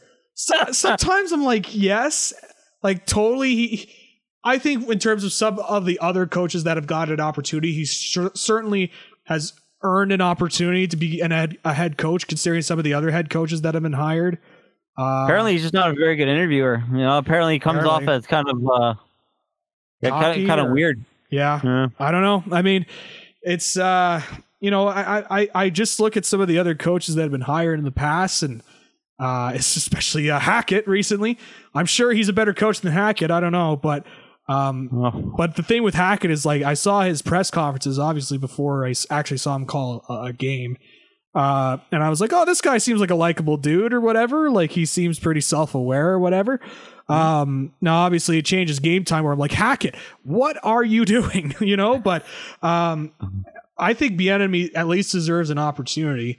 Um, I, I guess I have to like, I wonder if there's just something else surrounding Bieniemy that like, cause like to me, like you look at everything with Bieniemy right now and he seems like just an easy slam dunk guy to put as your head coach, right? Like you, I think back to like you know when when the greatest show on turf in St. Louis, you know Kurt Warner, Isaac Bruce, Torry Holt, Marshall Marshall Faulk.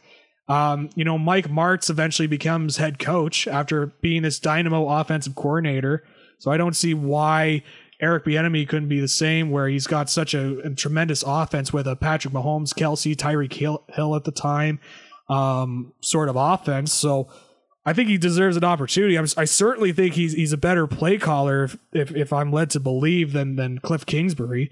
And well, he's got uh, he's got two things working against him: Andy Reid and Matt Nagy. You know, yep, if he can uh, if he can uh, overcome those, yep, he'll, uh, he'll get his opportunity. yeah, And you know, it's it's it's a shame because it's no fault of his own. You know, like you know, Andy Reid Andy Reid's his guy, and then you know, Matt Nagy is it his, is it fault that Nagy bombed in Chicago? right. You know, people are going to be very careful picking off that Patty Mahomes tree. Yeah, it's uh, it'll be interesting. I, I still think he deserves an opportunity, but you know, I think he's better than Kingsbury. I mean, my God, like I don't, I don't like.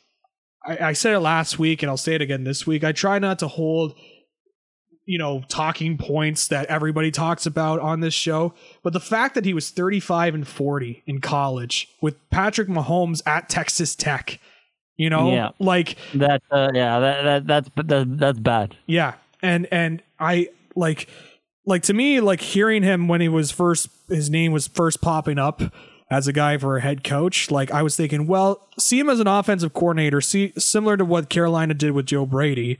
See what he could do on the offensive coordinator side with calling plays and whatever, and see if his air raid offense can translate into the NFL. Um, And for the longest time, it was. You know, he was getting he was getting results. Uh, you know, may, maybe the lack of talent is holding them back right now. But uh, One one guy that one guy that you should watch, maybe not this year, but down the road, is former Eagles quarterback Mike Kafka.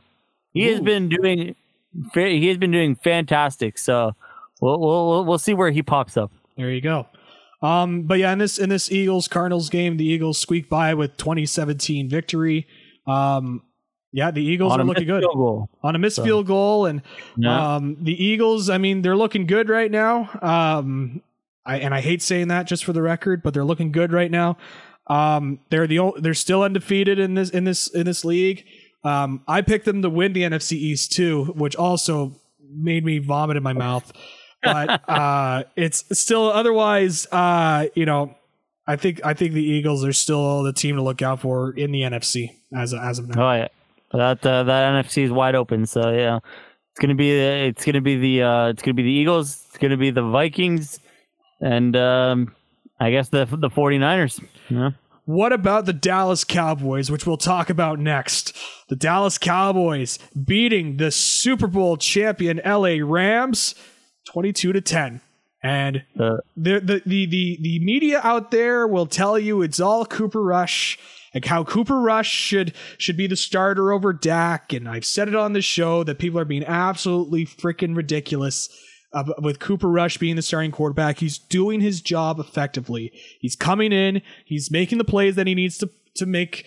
And and he's not flashy, which is fine. He just goes in there and makes the plays he needs to make. Um, I was reminded. I picked the Cowboys last week because I thought the defense was that good. Um, Yep. and they showed, and they showed they they're, that go they, they are that good. So good, in fact, that I made the mistake of starting the Miami Dolphins defense in fantasy football ahead of the Dallas defense, um, which again will go great into my story later on about the Chiefs game. Um, Oh, there's there's always there's always two things uh, for a left tackle that uh, you know it's always bad. It's always either good or bad if we know your name or uh, for one reason or another. And right now the the Rams are struggling at left tackle. Noteboom Yeah. has been struggling. You know, too bad. You know, because I want to see no I want to see Noteboom succeed. You know, Yeah. But you know. Again, an all, uh, another guy on the all name all, on the all name team, he'd be right there with Marshall Newhouse, you know. very um, nice. Yes. But the uh, but no, the Rams they're feeling that Super Bowl hangover, and they, their offensive line is in shambles. The running backs can't do anything. Allen Robinson is a very expensive ghost, so yeah, like you, you just got to bet against the Rams until they prove you they prove that they can win. Again, Matt Stafford is falling apart, and Dallas will be successful if they keep doing what they're they're doing. You know, I know that uh, I know that Dak makes forty million dollars, but you know, it's not ab- it's not it's not above him to to do exactly what Cooper Rush is doing right now. Just Yeah. hand the ball off to your running backs, let Yeah. them do the work. Yeah. You know, it's working for Zach Wilson. It's working for Daniel Jones. It can work for it can work for Dak as well. Yeah. Dak's greatest success was in the first year, is his rookie year, when they had this formula. And if Mike McCarthy can stay on track here, they'll be they'll be all right. Absolutely. Um, and so I, I will say that uh, you know I, I I compare, and you won't get this reference. This is will be one of those deep cuts, uh, but this is more for listeners of the show. Cooper Rush is the Samantha Pope of of of uh, football. Where Samantha Pope is our quote unquote general manager of Gibby's football podcast, claims to have Oh, yeah. made all these successful deals for the show, but nothing has ever materialized for this show. That's what Cooper Rush is. Like they, they Oh, yeah. all this hype around him. You know, you mentioned it. He's very good at handing off the ball. He's like he's got Tony Pollard and Zeke Elliott um, in there, and uh, you know he, he's and and Tony Pollard, as far as I'm concerned, he's the RB one on this team. He's he's the he's the better looking running back in my mind. Um, and he had a good game, 86 yards rushing for a touchdown. Um, Zeke Elliott, I will obviously got to give him some credit. He also had 78 yards uh, rushing, 22 carries though on that compared to Pollard's eight. Um, I want to add a name, by the way, into your all name team. Uh, the third string tight end for the Dallas Cowboys. His name is Peyton Hendershot. I want to throw Ooh, that name. All right, we gotta write this down. We gotta we gotta get the all name team out there. I love it. Um, but I saw that I saw he had made the team. I was like, oh, that's a great name. Yeah. Hopefully he's a good Yeah. player because I want to say Peyton Hendershot. every There time, every time they play. But yeah, I agree with you. I, I C- Cooper Kupp right now is the offense with a little bit of Tyler Higbee. Um, but uh, right now it's it's Stafford throwing to Kupp, and you can only throw to Kupp so much. Um, and you got to spread the ball out. Um, I, I think this Rams squad is is kind of stalling right now. Um, Aaron They're, Donald they're missing a lot. You know, they're they're missing Van Jefferson. They're missing a left tackle. They're missing their starting center. They're missing their backup center. You know, it's a it's a lot to overcome. We saw the Ravens fall apart last year, and we're seeing the Super Bowl champs fall apart again this year. Yeah, hundred percent. And they're probably missing their best running back. So. Yeah. Exactly. Um, and so yeah, go Cowboys. Let's go Cowboys. How about them Cowboys? God, they're looking great. I did not expect this at all. Um, let's go to the Sunday nighter: Baltimore Ravens versus the Cincinnati Bengals. A little bit of a closer game uh, for this squad, uh, for these teams. Uh, an AFC North matchup. Um, the Ravens able to squeak by uh, with the victory. Um, what's going on with Cincinnati? Do you think is it uh, is, is there issues going on there? Like obviously, I've been banging on the desk about their offensive line every week, but is there other things over Cincinnati where things just aren't coming together, clicking? Uh, well, right now, uh, Joe Mixon very inefficient, Mhm. so that's not that's never gonna help. Zac Taylor is in that uh, Matt LaFleur area where we don't know if he's a good coach, Is they were they were trash, and then Joe Burrow shows up, and hey, look at that, Joe can fix everything. uh, and also, if you're if you're going to protect your players from themselves, then just scratch them. Don't have them play ten snaps and don't screw me on my fantasy football week with T. Higgins again. You know, it was a very bad week for me. Um, I, I had T. T. Higgins gone, uh, Nyheim Hines gone, uh, Marcus Williams gone. Uh, it, it was a very bad day for me. Um, but this division isn't wide open as the other ones. This is all. This is all Lamar. This is going to be Lamar's division, and he is going to get his money. He's going to get his money.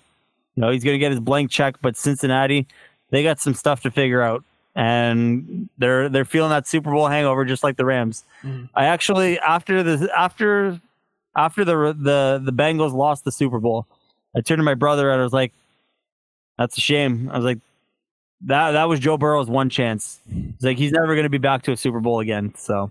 Wow, Yeah. wow, that's uh, Uh, that's quite the take. And he, uh, that's what he said too. But then he think, then he looked at it. He's like, you know what? I don't think it's that crazy because if you look at all the quarterbacks in the in the NFL, they're all in the AFC. You got to go through. You got to go through Lamar. You got to go through Mahomes. You got to go through. Uh, you got to go through um, who, who whoever. You know, Yeah. like it. It is a. You got to run the gauntlet, and you can't run the gauntlet every year. And this, is, especially that you have a notoriously cheap owner, so you're not going to have the pieces around you. Joe Burrow not going to get back to not going to get back to the Super Bowl with the Bengals. There you go. Interesting. You heard it here first. Yeah, Uh, that's that's an interesting take. I uh, a take that I uh, I'll think about. I'll think Yeah. about. I'll set. I'll sleep on it. It won't be. It won't be this year even that I that I will say something about it. I'm gonna sleep. well, on I'll. I'll, I'll leave you with this. I'll leave you with this. When's the last time Aaron Rodgers got to a Super Bowl? It's been a while. It's been a while. He Uh, did, he was he was he he went to one Yep. And he took advantage of it. You know, Yep. Won it. So you you you, you got to take advantage of getting to the Super Bowl.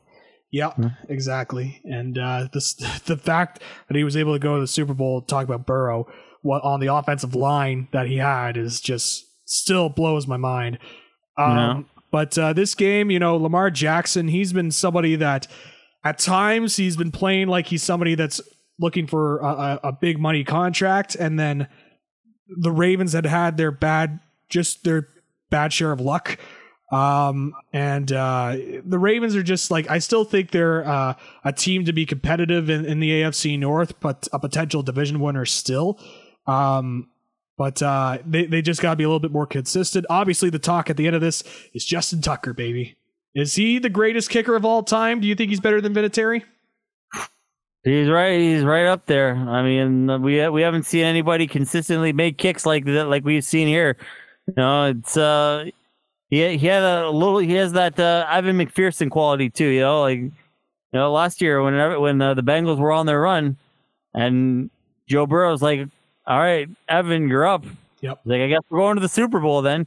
You know, you just you you know it's you you feel different when Justin Tucker is out there, and you know when you're at a dinner party, he just warms your soul too because you know that voice is beautiful.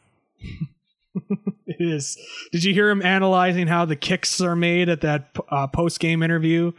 Is like talk about game winning holds from his holder and, and whatever. It's like Very important. Well, well, like the the uh, one of the big talking points this year has been the importance of the long snapper. You know, Yeah, yeah. I will say Dallas had that experience early on in that Rams game where uh, it was a new lawn sna- a new lawn snapper. Uh, Yeah. I, I long for the days of LP Ladouceur. Only Cowboys Yeah. fans will know the names of their lawn snapper. But you, he's you, you know your you know your true fandom card is when you know the name of your long snapper. Know, yeah, a Canadian LP Ladouceur. Thank you very you much. Um, but uh, nonetheless, uh, you know, I think uh, in the case of the uh, in the case of the Ravens with Lamar, like I was I was a little concerned about his receiving core if if he's if this was a good enough receiving core for him.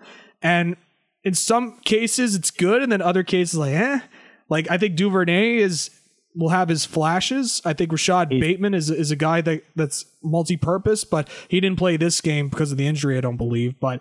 Uh, no, but- no, he's out for about two to three weeks. yeah, and so, but he's a he's a he's a number two for on in that offense, yeah, it's Mark Andrews and then everybody else. But pretty much. Lamar doesn't have that quality that uh, that Justin Herbert does. Lamar, he has tunnel vision. He's gonna have his two guys, and he's gonna get the ball to them no matter what. Where Justin Herbert is like, "What's your name? Oh no, it doesn't matter. Here, just just line up. I'm gonna make you a star this week." Exactly. Um, Hey, I'm telling you, you could probably play wide receiver for the Chargers, man. No, Herbert is that good. yeah. Hey, you know what? Uh, Allen's not there. Mike Williams comes in, and he's and he's playing like a, a wide receiver one. So, uh, you know, and there's and there's other good receivers on that Chargers squad. Josh Palmer, Josh Palmer is another guy that I think of. Um, so, uh, yeah, I mean, well, with Lamar, I think he obviously provides that dual threat uh, uh, on the on the ground. Um, I, I- I think he's a better thrower than people give him credit for, but still, Yep, absolutely. he's Yeah. uh, he's and he's a guy that will at, at his highs are very very high, but he will also have his occasional mistakes. Um, Uh, so every time, every every time he steps up to the podium, I'm like, bro, let's try to cut it back to one pack a day here, huh? Oh man. Um, and we'll finish up with a Monday nighter uh, in terms of our uh, recap of Week Five. Then we'll make our Week Six picks. Uh, looking at uh, probably the best primetime game of the season so far, which is not that easy, uh, which is not that hard to beat, uh, considering some of the primetime games we've gotten. Um, but the Kansas City Chiefs were able to edge out the Las Vegas Raiders 30 to 29 on so much happening. And I wanted to tell my Travis Kelce story because Travis Kelce, of All right. course, Travis Kelce has got four touchdowns in this game, four of them, four. yes. And it wasn't like he was lighting it up either on the yards, and it was just perfect red zone plays. Um, I will say this in my in my fantasy team, I was down. I think it was seventy five to one hundred and one. 75 to 101 Yeah. and uh Kel and I'm like Kelce was the only person left. And it was totally self-inflicted for me to be down because as I mentioned before, I started Miami and I forgot to change out my kicker that was injured. It was Dustin Hopkins. And uh and so uh totally self-inflicted. I'm like, well, Kelce, it's up to you. And uh Kelce single-handedly led the comeback and had me win my fantasy game 106 to 101. And so I'd Right like to thank Travis Kelce for saving my game, keeping me number one in that league too, by the way, um, and uh, just keeping on rocking. Um, this game had everything. It had brutal roughing the passing calls. It had two guys colliding into each other in the final play for the Raiders. Um, it had an umpire that appeared to nearly cry because of the refs you suck chant. Uh, it was it had everything. It had everything you could possibly want in this game. And the Chiefs were, uh, you know, you had the comeback from the Chiefs after the Raiders led in, into the second half. Um, this was a fun game. Um, and the Raiders continue to prove they are the top team. Or sorry, the the Chiefs continue to prove that they are the uh, one of, if not the top team in the AFC. And from from a uh, from a betting perspective, from a betting market, this was your classic point shave backdoor cover game.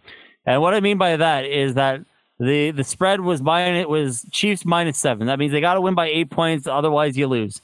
And and they screwed everybody by going for that two point conversion and missing. So and it looks like they did it. It almost looks like they did it on purpose because they knew that the spread was minus seven, and they just wanted to take everybody's money.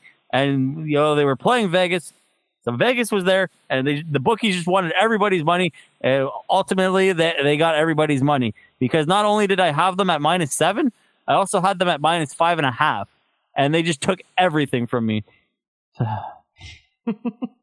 Let it all out. Let it all out. Yeah, exactly. Um, yeah, this is uh, no, but this is a fun. This is a fun game to watch. Uh, best primetime game, easy. Uh, Kelce having his probably from a touchdown perspective his best game of his career. Um, a very well timed best game of his career. Thank you, Ke- Travis Kelsey. Um, but uh, yeah, Chiefs. And he was continue. still and he was still the tight end number two on the seat on the on the day. Yeah, which is crazy. Um, but uh, yeah, I mean Davante Adams, uh, he had a de- he had a decent game as well. Um, you know, it's they, he, had another uh, Carr threw an absolute beautiful pass to Davante Adams in this game as well for a touchdown. That was that was really well done. Um, man, this Raiders squad, like I thought they would be better. I I I know Josh McDaniels in a previous lifetime as head coach was not good. He seemed I thought he had seemed to had revitalized himself in New England. I think he did deserve an opportunity to be a head coach again, but so far things aren't working out in Las Vegas. Now they beat the uh they beat the Broncos, right? The Ra- the Raiders, or did the Ra- okay, yeah. So before that, uh, McDaniels I saw this on Twitter.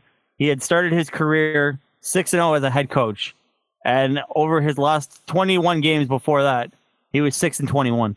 Whew. So until he beat the Broncos, it was a it was a nightmare. Um, but they're also going to have to figure out how to how they have two weeks to figure out how to win without Davante Adams because uh, he is probably facing a one game suspension for uh, for assault of a uh, cameraman. Oh yes, how could I forget? Uh, the Yeah. guy running across and he just shoves him.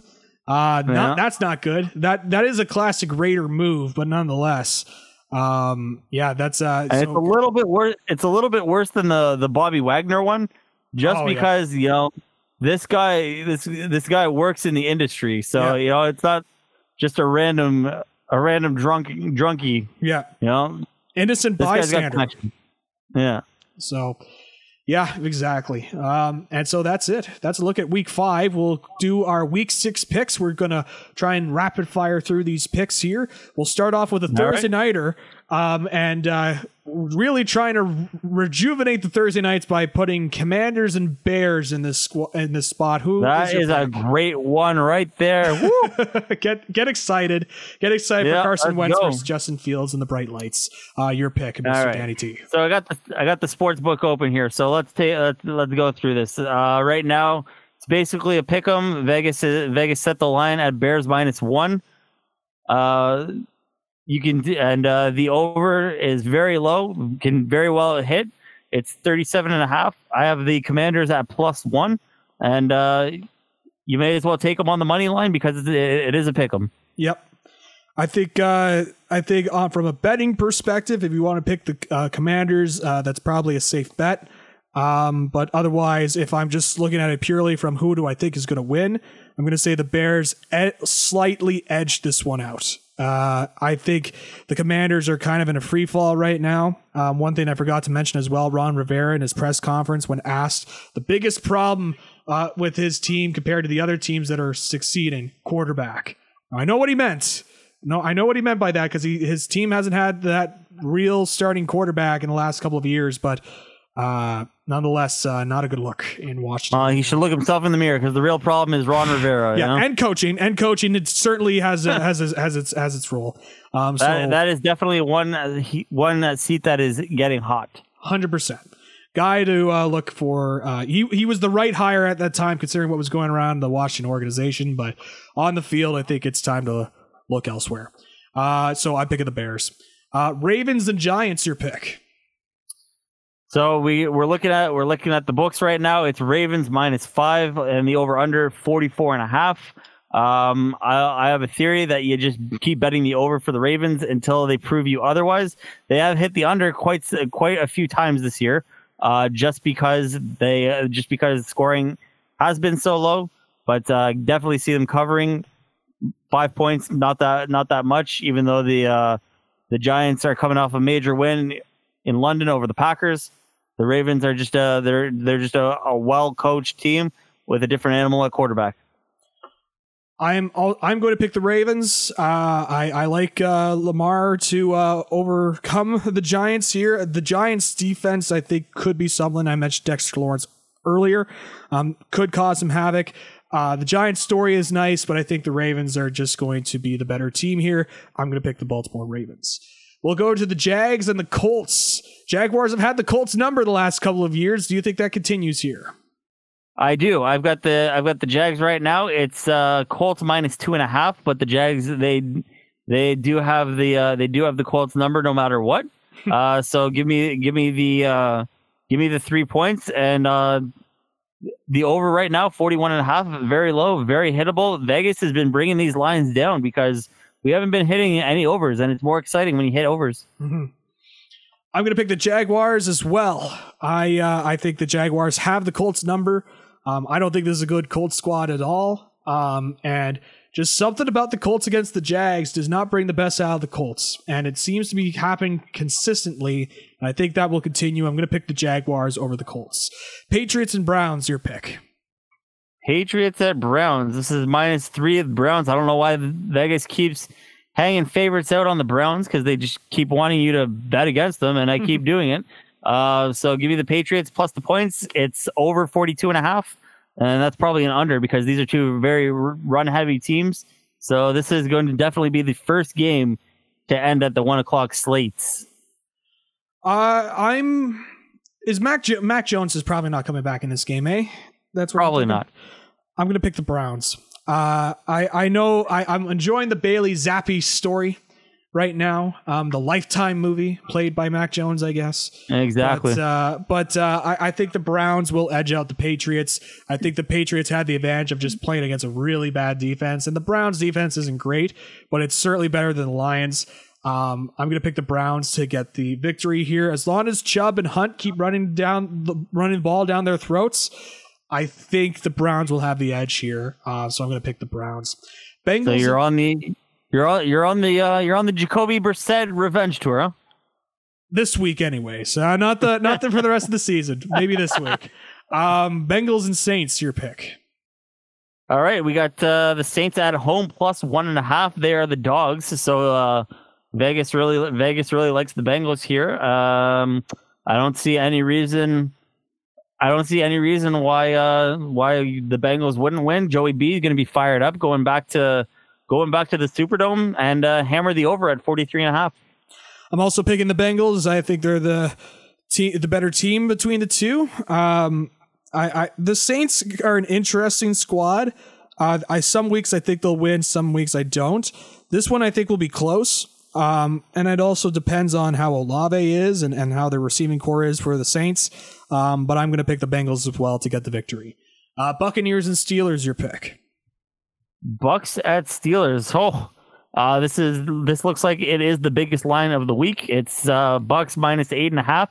Usually, I don't. Usually, Vegas doesn't hang a number out there unless it is a uh, uh, unless it's a really bad team. And the fact that the Steelers are the un- are an eight and a half underdog at home, they really don't think much of Mitch Trubisky.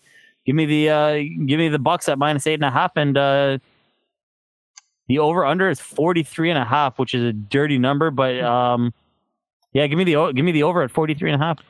There you go. I'm going to pick the Bucks as well. I think the Steelers are in a rough spot right now. I think it's all about developing Kenny Pickett. Um, there are some good uh, weapons on the offense there, but Um, even with the way that Tom Brady has been playing, I still think he's got a, a, a, quite a few weapons. And that defense for Tampa Bay, you know, if they didn't have that one bad game against uh, uh, Kansas City, I think some will consider them the best defense in the NFL. Um, so I'm going to pick the, the Buccaneers uh, to take the victory in that game. 49ers and Falcons. So we got uh, Falcons at home plus five and a half. They're the only team in the league that is undefeated against the spread, and um, I think that train keeps rolling. Give me the uh, give me the Falcons at plus five and a half. They won't win the game, but it is going to be a close one. The over under right now is set at 44 and a half. These are two very run heavy oriented teams. I can very well see the uh, the underplay out here. I like it. I like that from a betting perspective. I've been thinking about this one. I think the Falcons have a chance of winning this game. I think the way that they played the last couple of weeks, I think they're due for something. Um, who knows? Maybe they just completely fall off a cliff. But uh, I think they're due for a win here, the way that they've been playing the last couple of weeks. I'm going to pick the Falcons over the 49ers here uh, to pull off the upset. Um, I'm going to pick the Falcons. We'll do Jets and Packers, your pick. So we got the, the Packers minus seven, uh, but a full touchdown. Um, right now the the uh, Aaron Rodgers isn't too happy about what has transpired in the locker room. Jaire Alexander is never uh, never shy about expressing his feelings, saying that you know if the if things don't if if they lose to the Jets, things might uh, be a little bit different. But uh, I think the Packers are in a prime spot for a bounce back game here, even though those young Jets are rolling. And the over under right now, 46 and a half. I think the Packers win by seven under 46 and a half.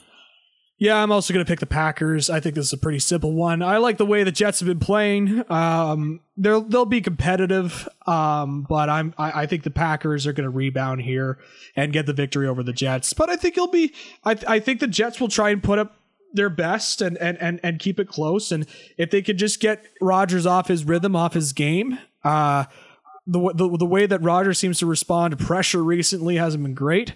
So if the Jets put in some pressure, it could be closer than people think. But I'm still going to pick the Packers. Uh, Vikings and Dolphins to finish up the one o'clock window. Your pick. Vikings at Dolphins. We got uh, the Dolphins plus three, so they're a they're a home dog. Uh, mm-hmm. It never happens very. It doesn't happen very often.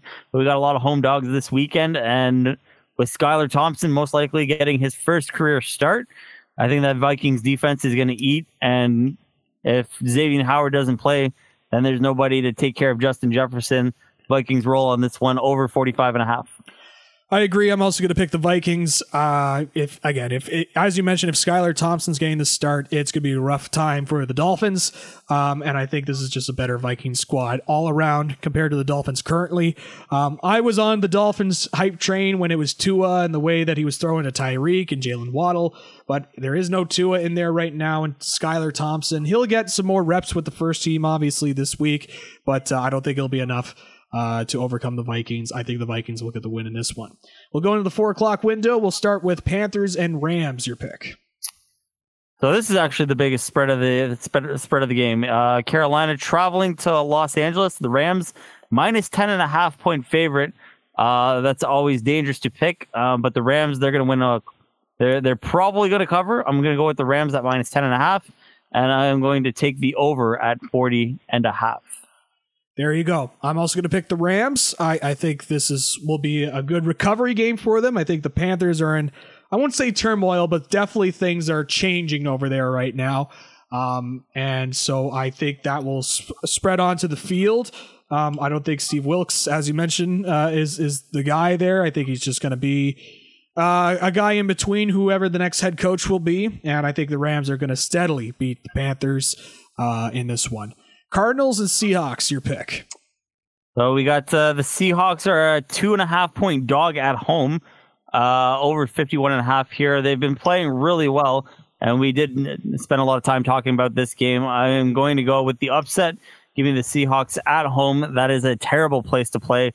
And uh, yeah, Seattle wins outright. I'll take the over at 51 and a half. Yeah, this one was tough for me. Uh, I like the way the Seahawks have been playing, um, but uh, and and I know the Cardinals haven't been playing great, but this could be a game where the Cardinals sneak by the Seahawks as well. God, this is tough. Uh, I'm gonna pick the Seahawks. Uh, I picked them last week against the Saints and they didn't win, but I'm gonna continue on here. I think Geno Smith has been playing like a starting quarterback needs to play, if not a little bit better. Um, and it's not like that the Seahawks, other than the running back situation, and that's going to be key for them. Um, but the Cardinals still don't have DeAndre Hopkins this week. Um, and it- things are just like it's it's not perfect in Arizona right now. I'm going to pick the Seahawks for the win. Final game of the four o'clock window, and this is a game that I think a lot of people have circled: Bills and Chiefs. Your pick. Yeah, it really should be the Monday night game. Uh, but uh, here we are. Uh, Tony Romo and Bill Nantz and uh, J- Jim Nantz probably going to be here. It's uh, really weird. Vegas laying out a an underdog Chiefs team coming off the short week at plus two and a half and a 53 and a half over. I'm going to take the I'm going to take the Chiefs to win outright because if you're giving me Patrick Mahomes and points, I'm going to take Patrick Mahomes and points any, day of the week. Yeah. Um, this is going to be uh, one of those games that uh, I could totally see both arguments. Um, I am also going to pick the Chiefs. Uh, I I think that the Chiefs are going to beat the Bills here. Um, I know the Bills have been playing real heavy, um, but the Chiefs' defense is sneaky good, and uh, obviously the offense is always somebody team uh, to keep an eye on. Um, the Chiefs always t- bring it to the Bills whenever they face off against each other. And I think that will continue here. Uh, it'll be a close game. It'll be a fun game, I think. I've got the Chiefs winning this one. Sunday Nighter, Cowboys and Eagles. You know what I'm picking. Who are you picking? Uh, before we resume, I got the I got I got a, I got a fantasy trade question for you because Sure. this one just came in. This is breaking news. Ooh, all right. I've been offered Allen Robinson and Tony Pollard for Tee Higgins, so I'm probably going to turn that down.